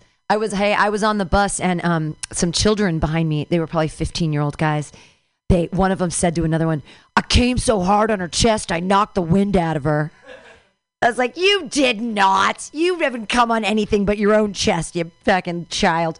Uh, I did not say that to the child. Your next comedian. Clap your hands together for Jared Senna. What the fuck is up, guys? Hey, hey, Spencer. Nice to see you, Hagrid. Anyways, uh, hey, my name's Jared. One of Pam's abortions that came to life. Yep. Uh, following in Mom's footsteps. Uh, wish she acknowledged my existence. Uh, doesn't matter. Um, uh, so uh, recently, uh, I was having sex with a guy. Thank you, Josh. Uh, he forgot to pull out. Now he's CEO of my startup. Uh, I don't know. Just riffing off Kelly said. Thanks, Josh. Thanks. Yeah.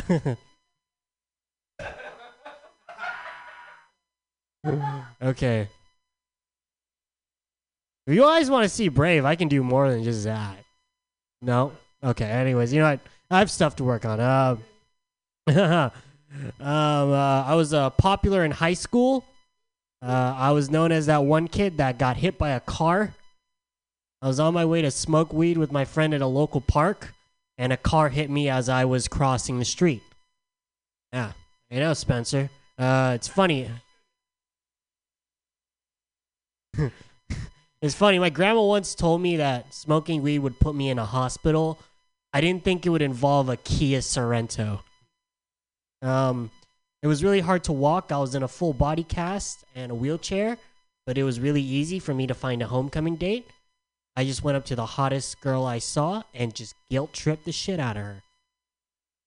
At first, it didn't work, but eventually she caved in when I reminded her about the charges I filed for hitting me in the first place. Um, uh, let's see. Uh, all right, we're gonna segue into porn jokes. Um, oh, thank you, thank you. Uh, that was brave too. Fuck yeah. Uh, um, uh, uh, okay. Uh, what was this? Forgot how this joke went. Thanks, Spencer. Right? thanks for uh, covering me blanking out here. Um, yeah. Um, uh, I don't really. Uh, uh, as a Gen Z person, I'm really grateful for all the resources the internet has provided me. Not worried worried about any desensitization. And when I really mean resources, I mean porn. Um, um, I'm really glad I grew up with porn. You know, uh, I was talking to uh, one of my older millennial friends, and he said that one time growing up, he had no access to porn, so he just drew a picture and masturbated to it. Yeah, um, it sounds like a really insane thing to do, but I got to give the man credit. He has artistic talent that really did look like his stepmom. Uh, um, yeah, but uh, uh, I'm glad. I'm glad. Like I said, I'm glad I have porn because uh, I don't have to run into that same problem. Uh, because I, I, because if I want to watch porn, I can just go on the internet and I can find his stepmom everywhere. Uh, okay, maybe there's something there. Uh, okay. Uh, I want to be like. Uh, maybe there's something there. I want to be like Mr. Miyagi to my kid. Uh, I love the Karate Kid.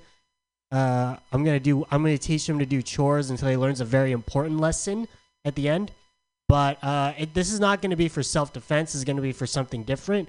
Uh, when he's finally having sex with his girlfriend, he's finally going to be you know what to do. And I don't know how the fuck that joke's gonna that joke's gonna go. I I. I I'm gonna work on that one, but you know what? Give it up for all the comics in the room. Give it up for Pam, and uh, have a good night, everybody. Keep your hands clapping for Jared Senna. He's so brave. Jared, um, are you are you brave enough to eat one of my cheese? I made these Georgian cheese breads. They have 60 milligrams of weed. Yesterday I was so high. It's just yeah. I'll get it out of the bag for you in a sec. Um, um, hold on. So yeah, you're you're brave enough to do it. It's 60 minutes. Yeah, that's why yesterday at the bar on Dolores, Mike, I was in a supine position. I was like reclined the entire, I couldn't get up. And everyone had to hand me the microphone because I was like, I can't do it today. I can't stand up and down. Um, all right, your next, it was, they're really strong. Just be careful. Maybe don't eat the whole thing. I don't know. 6D, 60. Well, you could do. Good luck. It's they taste so good. It's kind of hard not to. Your next comedian, so lovely. Put your hands together for Ian Langland. Yo, what's up? Jared's gonna eat that edible, and we're not gonna hear from him ever again. you know where you're gonna be? You're gonna be living on Van Ness if you eat that fucking edible, bro, and not in an apartment complex. Um, all right, there he goes. Oh shit.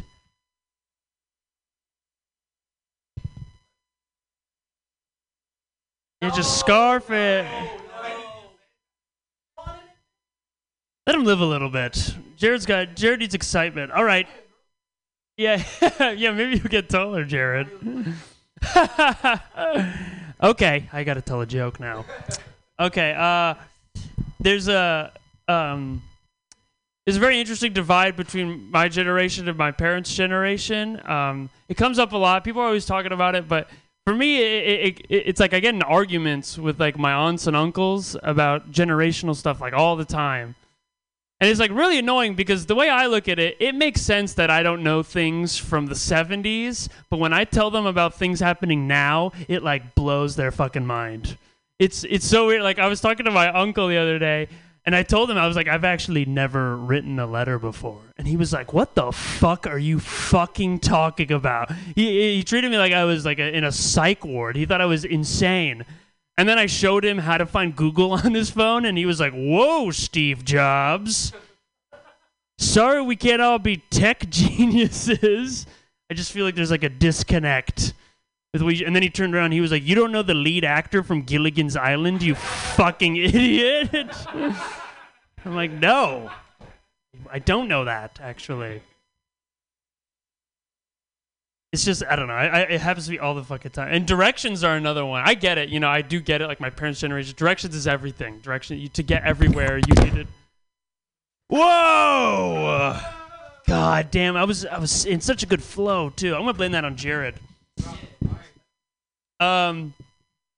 Anyway, rewind. Um. It's directions were like a big deal. I get it. I need to get this out. Uh.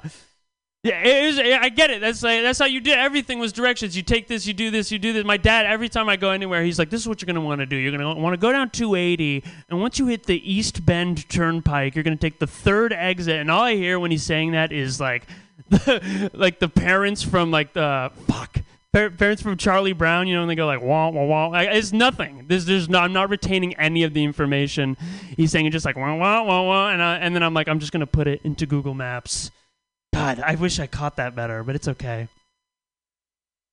And then I, I just feel, I also feel like when you reach the age of 65, you, you should like lose all privileges to the internet. I think that's that's what I think.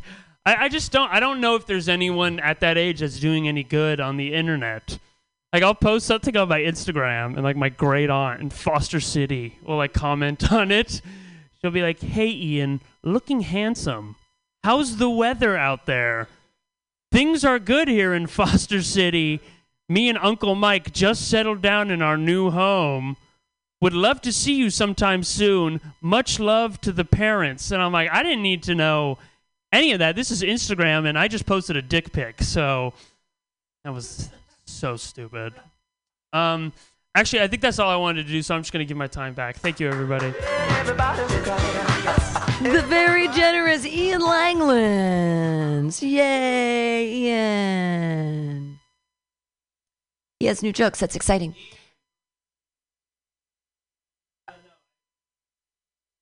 Oh. If we want to have a mustache growing contest, you guys, I am definitely going to win that one. Uh, your next comedian, I pluck mine. I don't know if you shave. Uh, I don't. I don't shave anything, but I pluck. Yeah, it's no no shave November, right? Is that what it is? Beard out November. Oh, amazing. Your next comedian, so funny, so wonderful. Put your hands together for Josh Kotsky. I don't think I'm ever gonna emotionally recover from Ian being mean to me. I don't think I can handle it. Uh, I went to Dolores Park this last weekend. And I saw this magician there, the incomparable Ivan. That dude was better than. Wait, no, he was worse than. Fuck, I can't. I can't do. So fucking dumb because incomparable means you can't. Anywho, uh, if you listen to Kanye West, you might think that Jews run the world. Uh, but if you listen to Beyonce, you know who run the world? Girls, yeah. So if you ever meet a Jewish woman, you do what the fuck she tells you. All right, Jewish women. Uh, Jews are a lot like pineapple pizza, you know? Like half the world hates them. No one really knows why. They're a bit of an acquired taste, but they're sweet enough when you get to know them. They're no pepperoni for obvious reasons. All right, this is going well.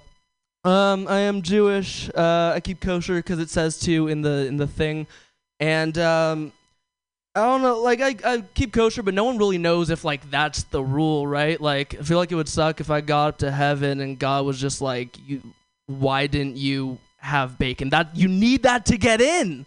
That's why we made it taste so good. Why didn't you do this? Okay, cool. Trying out new fucking shit. Um, you know what? Fuck this. We're um more Jewish stuff. I'm Jewish. Uh, my girlfriend's Asian, which means that when you come to visit our place, you have to take off your shoes. Uh, but you can complain about it as much as you want. You know, in fact, it's required to make direct. I don't know. Um, I don't know. Just something different. Devontrey's giving me a look like he's trying to like stare through my chest cavity. And I don't know. Do you have like laser vision or something you're working on? feel like you're trying to shoot through here. That's fair. Sorry. Uh, That's a rough. That's a rough draw. Um. Anyways, um, yeah, I'm dating an Asian girl. Uh, a lot of Jews and Asians date. I think it's because our parents are so similar. Like my parents are controlling, her parents are controlling. My parents are frugal, her parents are frugal. My parents uh, totally ashamed of my comedy career. Her parents totally ashamed in her taste in men. Um, yeah, we went to this uh, we went to this sushi spot the other night, and uh, on the outside of the sushi spot, there's this sign that said, "We are against anti-Asian hate," but there's a hyphen between Asian and hate, so it read like, "We are against being anti-Asian hate. We love Asian hate." I was like, "Oh my god, what a great ad campaign to take racist people's money!" You know, just like, do you hate the Asian culture and everything it stands for? Come discuss it over sushi and sake bombs. For an extra $500, you can pronounce nigiri however you want. yeah, there it is. Um, I do think it's weird. Like, there's there's all these hate crimes against Asian people. These these racists who are blaming Asian folks for COVID. They're going up and attacking Asian people in the street. Which it's weird to me because like, how are you so racist that you blame all Asian people for COVID, yet not racist enough to assume they all know kung fu? You should be terrified of attacking these people, all right? You don't get to just pick and choose the stereotypes you want to believe in. Like, I need to figure out an example there. Um, you know what? Fuck all of this. I'm gonna do one more joke. Um, actually, no, I'm not. I'm gonna go die now. Cool. Peace out. Yay! Josh Kotsky, yay! No, no. He was being metaphorical, I think, or he was. He's he's anti anti suicide. He's he's suicide prevention anti anti. He's raising awareness for anti euthanasia, anti self euthanasia. Your next comedian. Uh, I was. Uh, hey, I don't know. I don't say he has a great show coming up this Friday. Uh, 11 11 at Boozeland, Emperor Norton's at 7 o'clock. Put your hands together for Dorian Trung.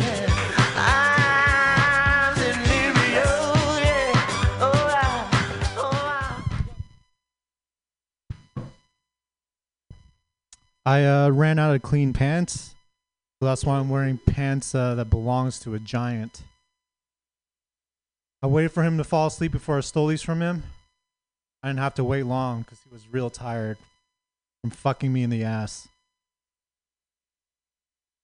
I uh, I was getting my uh, I was getting a blowjob recently, guys, and um, and then my girlfriend got really upset at me because my dick tasted different. Thought I was cheating. I was sneaking around her back by like eating hamburgers, guys. Turned out it was gout dick. She was like one of those horse girls. She could like sense the inflammation before it came. Anyway, we broke up, and um, I think it took us breaking up before I realized how much I missed uh, jacking off. I mean, it's the only way I could come sitting down, guys. Amazing. I, uh, I've had a lot of free time on my hands, so I've been watching a lot of TV.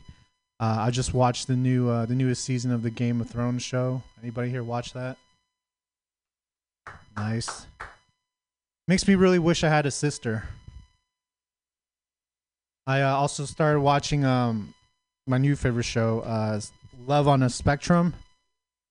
Yeah, I mean, I didn't even know those guys were autistic.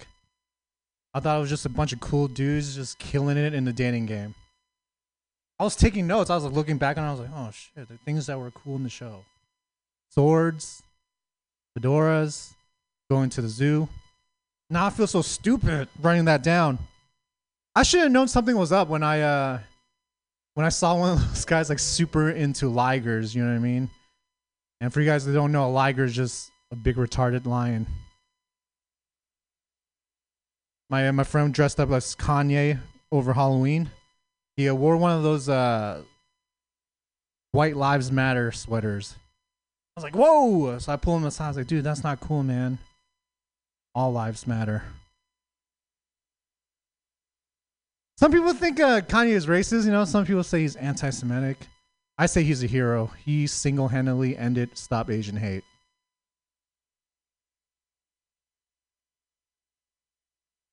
What else I have here?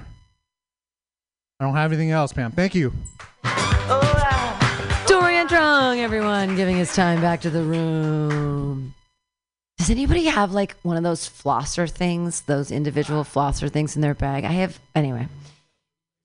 That not too thick. Um, your next comedian, what a gem, what a sparkle. Put your hands together, everybody, for Colin Braun.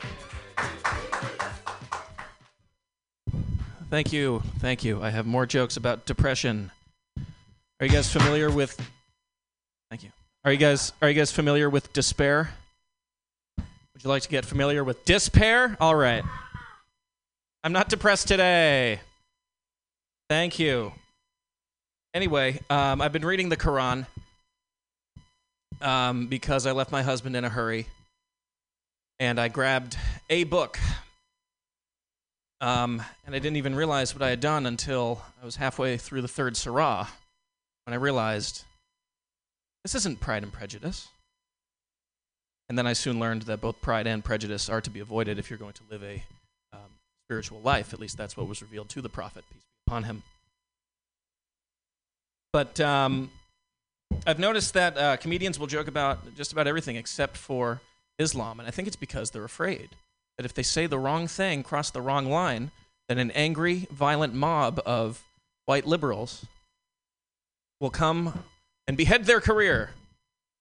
But Twitter's dead now, um, and so is my ability to care. So let's just uh, keep going about it. so I grew up in a worldly, liberal suburb of Boston. I always thought, from that uh, schooling that I knew a decent amount about Islam, it turns out I uh, I didn't know shit, and neither do any of you. So let's all learn together. Now, Islam is an Abrahamic religion, meaning that Muslims worship the same all knowing, all powerful God as Jews and Christians. They all talk about him a little bit different. In Islam, God is merciful, whereas in Christianity, God is loving, and in Judaism, God is busy, don't bother him. Islam was established in the 600s by the Prophet Muhammad, peace be upon him. During a time when the religious groups, this is a very long bit, I had to write it down, I'm sorry. During a time when the religious groups on the Arabian Peninsula, polytheists, Jews, and Christians, were always in conflict. It may surprise you to learn that Christians today and Christians 1300 years ago were exactly the same. Because they were just going around knocking on doors saying, hey, good news, Jesus is the Son of God. And the polytheists were like, yeah, they, they all have kids. How do you spell Jesus? Is it with a G? Then I'll work on an act out for a filing cabinet of gods. Thank you, Pam, for laughing. Anyway, that would upset the Christians. They'd go and upset a Jewish guy next door, and he'd have to get out of the bath. And um, he'd say, Look, your friend sounds like he's very nice, but that doesn't mean he's the son of God. Also, the mezuzah says no solicitors. So that theological tension was brewing, growing, until eventually all of Arabia was reduced to pointless tribalistic fighting in the desert. It was like gays in Palm Springs, Beyonce versus Gaga. Nothing's getting accomplished. Nobody's having fun. Girl, you're dehydrated. And so, through his teachings and against all odds, the Prophet Muhammad, peace be upon him, united the tribes under one religion, and the people of the Middle East have gotten along ever since. Thank you. Now, one of the most well known aspects of Islam is that they pray five times a day. Turns out this was not originally what God wanted. He said to the Prophet, peace be upon him, like the new religion, kid, 50 times a day. And the Prophet, peace be upon him, he says, sure, that's great. So he leaves the meeting room with God and he's heading down the escalator. He runs into Moses, who was another major prophet in Islam. Hey, how'd it go up there with the big guy? He said, oh, he said, it, it went good. Uh, he said 50 times a day. And Moses said, kid, I know you're new to this. I've had people follow me before. You never pray sticker price. Get back there and negotiate. So Moses walks him through this cosmic negotiation and gets God down to five times a day from 50. That's the Bay Area equivalent of a beautiful hill, of a beautiful home in the Oakland Hills for $185,000. Now, God is all powerful. God is all knowing. God created the heavens and the earth and the kittens and the puppies and the chocolates and the flowers.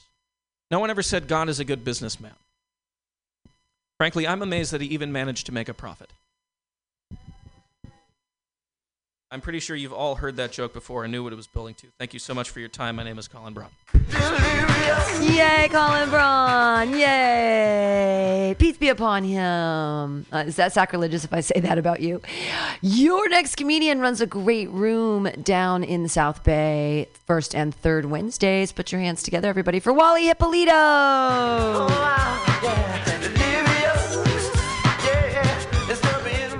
Oh shit. Happy Friday, folks. Happy fucking Friday. That's what's up. Um, I've been watching a new TV show, or I've been watching a TV show lately called uh, World's Toughest Prisons. Y'all heard of it? Yeah, if you haven't, it's uh, it's like Orange is the New Black, but with less lesbians. Yeah, it's pretty fun. It's pretty fun. I've um, I was watching this episode in the Philippines, and I was thinking to myself, like, man, if I were locked up, I'd probably be the fucking top dog in that prison, right? Cut to a scene where a dude's getting gang banged, and then he looks exactly like me. Uh, turns out I'd make a better bottom bitch, guys. Thank you, thank you. Um, y'all know I love to gamble. Yeah, I love. Yeah, people call it an addiction, but uh, I like to call myself a gambling enthusiast because addiction implies that I'm like I get really desperate, you know, to get my things paid for, like really desperate to get a fix. And you know, I'm not sucking bookies off for fifty dollars to get a parlay paid for. You know what I mean? Like that's what I bring my sister for. Yeah, I'm just fucking with you guys, guys. I'm I don't have a sister, uh, especially since the last time I had to pay off the yakuza. Thank you. Um, yeah, there's this group called Moms Against Gambling, and they're set out to make um, online gambling harder for kids to do. And I think it's kind of stupid, you know, because like if my if I ever caught my kid gambling, like that's like the least weirdest thing on the internet, am I right, guys? Like these women have obviously been never been on chat roulette before, you know, like if my kid is putting up fifty dollars before Thursday night football, God bless his soul, because it teaches me two, a couple of things. Uh, one, that that kid is ambitious, and two, never to lend that little motherfucker money in my life because I am never gonna see that shit again. Thank you. Um, my mom, uh, she's re- my mom is a huge gambler. I get it from her. Uh, I think she's so good at gambling because uh, she's great at mental warfare. Yeah, yeah. The, she's a bad bitch, y'all. She really is. Like I remember as a kid, uh, she would hit my brother whenever he got in trouble. Right? You know, don't look at me like that. It was the '90s. What the fuck you want me to do? And um, as she's hitting him, she turns around and looks at me and says, "Do you want next, Wally?" What the fuck gave you that idea, lady? Like, you can't be over here handing handing out uh buy one get one beat downs because you feel like it or if it's convenient to you, bro. Like, you gotta chill, man. So um, so our relationship's going really well. Yeah, yeah. You know, it's gotten a lot better since uh we started since I started therapy. Yeah. Uh now she calls me the daughter she's always wanted, which is really great for me. I love it. You know, it's gotten to the point where she uh, she texted me the other day asking like, "Hey, you know, I'm getting rid of the, rid of these dresses. Do you want any of them?" And I was appalled. You know, I was like, "Dude, are you fucking serious? Send me a couple photos, man. Like, I want to check them out. I like. Thank you. Uh, you know, I've been watching a lot of TV lately. Uh, on Netflix, one of my favorite movies, Ocean's Eleven, is on. You guys watch that? Yeah, it's one of my favorite movies. I I love the fantasy part of it all. Really, like the really fake part of it, where a, man in his uh 40s can call ten other dudes to hang out. Yeah, because if you're over 30 years old, guys, you you're gonna you three are gonna fucking learn later on that you can call like two or three dudes up, but they're probably not gonna answer you until your dying days. Um, yeah, I'm Wally Hippolito. That's my time. Hooray! We all die alone. Yay! Wally Hippolito. That was that was an interesting ending to it. Like I was like, I'll truck it along, and I'm like, you don't have any friends. It's okay. I don't either. We're all lone wolves. Yay! We're all gonna die alone. I know. I don't have ten friends. I don't have ten. I don't even. I don't, I don't even. I don't even have two. Are you kidding me? Uh, Newman Shake is not here yet. No, no. But you know who is? Dave, put your hands together. Dan Kwan. Woo! Hey, what's up, everybody? Oh, you- oh, we're gonna wrap this around. All right, cool. Still can't get this one thing around. All right, cool. Uh, so guys, like as you guys, some, are, some of you guys already know, I actually grew up in a suburb outside of Boston. Um, oh yeah, thank you. One white guy really, really knows his suburbs out there. All right. Um, it's a very white town. You know, a very very white town. To give you some perspective of how white this town was, the only two gra- two famous people that graduated out of my high school was a lo- was a was a hockey player for the New Jersey Devils and Bill Burr.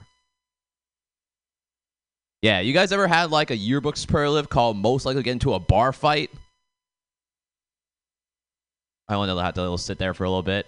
I think as, as being an Asian guy that went to an all white high school, I had to really try hard to assimilate because I had to really try everything to also blend with everybody. And I did everything, right? I started wearing my cap backwards. I started going to tailgates. I started dating Asian women. Like I did everything I could to be a white guy, and it just would not work out. Totally stand out. Speaking of which, it's also kind of weird because now I'm noticing that at uh, eight white dudes are trying to be Asian. Almost sometimes they're taking it a little too far. Like one time I was actually having breakfast with my parents. We got into a little bit of an argument uh, in, in the morning. And this one white guy comes over to our table and goes, "Says, son, hey, your dad is a very wise man." To which I was like, "Dude, you understand Chinese? That's crazy." Because I couldn't understand what the fuck my dad was saying. So, uh, you know that uh, you can be my, you can be his son going forward. You know, you can be his son going forward. Okay, cool. That one that's not going to work out. Uh, let's see. Uh, my dad runs a Chinese restaurant. Uh, I spent a lot of time growing up there, and uh, you can tell that my dad spent a lot of time at the Chinese restaurant because a lot of the uh, life lessons he did were always be framed as restaurant chores. This guy was a modern day Mr. Miyagi. Like he would, try, he basically would tell me to run the front register uh, as a way to prepare for mental math. Um, my uh, my driver's test uh, instantly became uh, my next Chinese delivery order. Like I don't know, that was pretty crazy to be thinking about. Okay, that one may or may not go somewhere. Uh, let's see. All right, let's let's do this one. Uh, you guys have been getting spam texts lately? You guys been getting into spam texts to your phone lately? Yeah, all the fucking time, right? Really fucking annoying. Yeah, I think it's weird that especially like I used to think that like spam text would be like click on this link, you know, go you know, go click on this like weird like virus link. Now they're getting hella creative because now I've been getting texts saying, "Hey Ben, when are we gonna go golfing? Hey dude, when are we gonna talk about your real estate offer?" One text literally just wrote back and said, "I made cake at home. Welcome to taste it at my home." Which got me thinking. I'm like, what person will really? Who is this really for? Like, who's gonna fall for this shit? You know, it's like thinking about, ah, fuck, they're not gonna scam some money out of me, but thinking, oh my god, you know that one friend I don't know about, I gotta try his cake at home. You know. Like how crazy is that? This is like the modern day like uh, abduction because instead of now you can't talk to strangers and and to fall for candy, now it's like oh shit I can't fall for unsolicited cake. Like this doesn't make any fucking sense. I don't. I just don't think the spammers really know anything about me, right? Because all they're just thinking is that I'm just some rich white dude now with diabetes. Like I just don't think those texts are really meant for anybody. You know. Okay, that one might go somewhere. All right, cool, cool, cool, cool, cool. Um, all right, guys. Uh, so some of you might this. I also uh, so uh, by day I work in tech. Thank you, Pam. And uh, I think one of the weirdest things that I get is that when I tell people what I do actually for my day job, they automatically assume software engineer, uh, which is I think is kind of racist, right? Just because you think that as a single Asian guy, we're living in the Bay Area, you automatically assume I'm a software engineer, right? Because uh, don't you guys know that I'm uh, too stupid to be doing that kind of thing? Like, okay, that one might, might not want to work out there. And uh, let's see. Actually, I think that's what I'm going to try for today. All right, cool. Thanks, I appreciate it. Dan Guan, everyone! Hooray! Right, your next comedian, one of my favorite comedians. I've known him forever, and he's every Tuesday he just murders um, up at the Milk Bar and hates debates. Put your hands together for Spencer Devine. Never you need lose all self-control, baby, just keep still. Uh, Pam, I, I finally oh I finally started writing in this notebook. Um, I've written in other notebooks before, but every notebook that I've had has been lost or stolen. Uh, and the the only benefit of that is I hope that someone out there is stepping up their dick jokes, trying to get a dollar. You know. Uh, has anyone have, have you guys ever had someone come up to you and they're like, "Oh, let me tell you a joke for a dollar," and you and then you compa- you compete with them and you're like, "No, let me tell you a joke for a dollar," and they're like, "No, let me tell you a joke." And it's like, I need this more. This is my dream. Uh, so I watch Law and Order a lot because I have a job and then I like to waste the rest of my time. Uh, and I I saw a really good episode, uh, and so I decided, uh, you know, I was just gonna read an excerpt from that. You know, and as is common in the style of Law and Order, no specific character names or plot points are referenced. Detective comes into the room. Uh, did you get the subpoenas we put on your desk? What subpoenas? So now, have you ever said something over and over again and it changes? And you're like, what the penis? What's a penis?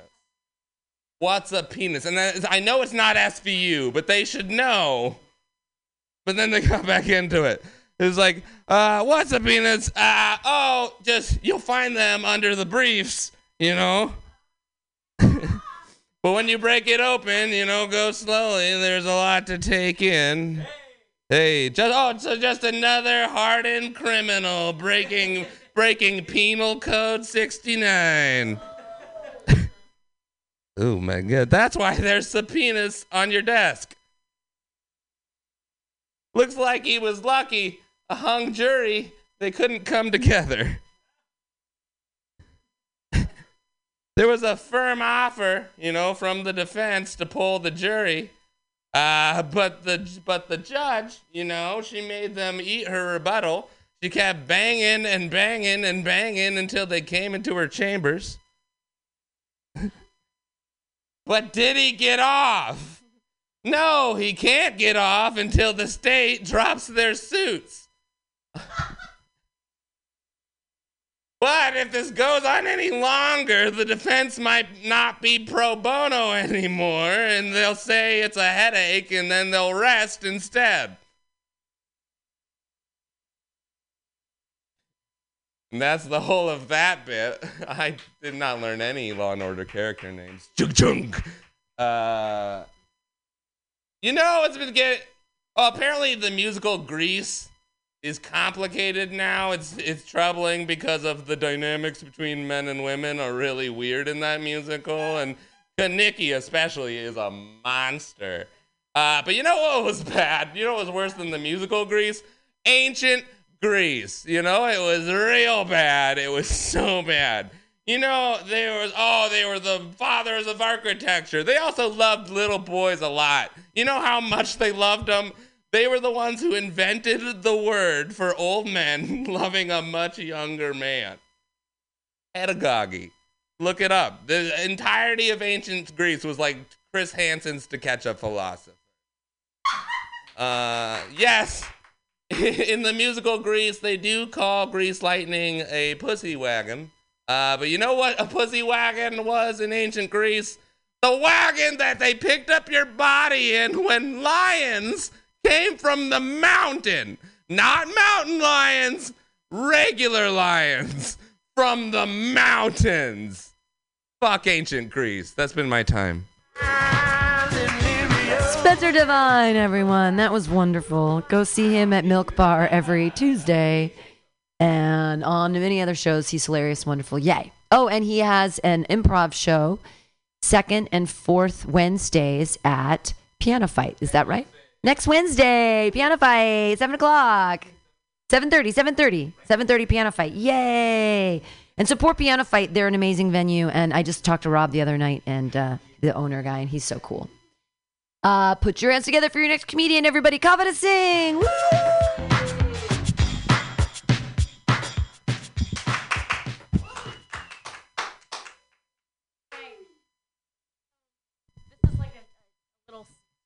Sketch that I wrote a while ago, and I'm basically a dick pic that's in the trash bin of someone's like camera. I'm in the trash bin of the fo- like, trash. Fo- I'm in the trash folder.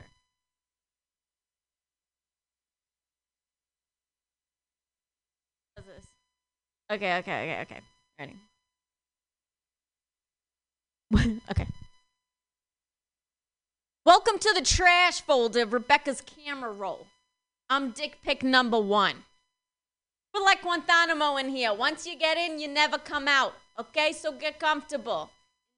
Days we're gonna be zero, zilch, nada, permanently deleted. Okay, so let me show you around. Okay. In the trash folder, you run with people like you. Okay, there's the WhatsApp photos, there's the screenshots, there's the apartment tours, the restaurant checks.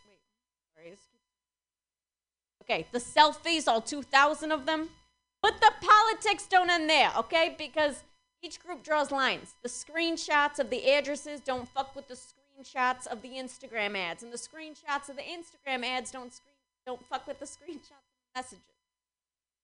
So there's a reason why the gods put you with us, okay? Take a seat. The dick. Wait, wait, wait. There's a reason why the gods put you with us. The dick pics, okay? So take a seat. Meet the crew. There's Girthy. There's there's uh the Worm. There's Twitch. The Growers. The Showers. The Peckers. There's Dave Franco. Always high. Everyone's pretty outgoing, okay? Except Whiskey Dick. He's poor guy. Okay. We all here under the same sentence, okay? Loitering, harassment, indecent exposure. Women say they don't want us. But when do women ever ask for anything they want? I'm toxic. Uh, all right. Okay, okay, okay. All right, another thing, okay? Something happened to you, something happened to the rest of us. We die for each other here, okay? Last thing to remember Warden, the uh, Bex, the warden. Yeah, she's the reason why you're in the trash folder, okay?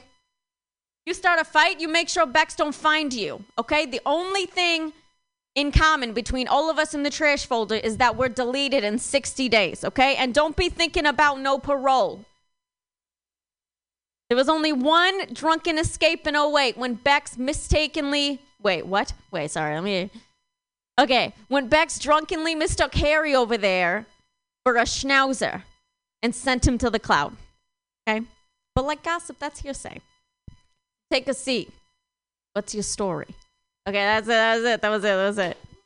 I'm working. You know, I'm remembering it. I'm remembering it. Um. Okay, that that's that's all I have for you guys. Governor and her dick pic act out. Blue. Hey, your next comedian. Excited that they're here all the way from San Jose. Put your hands together for Daraj. Woo!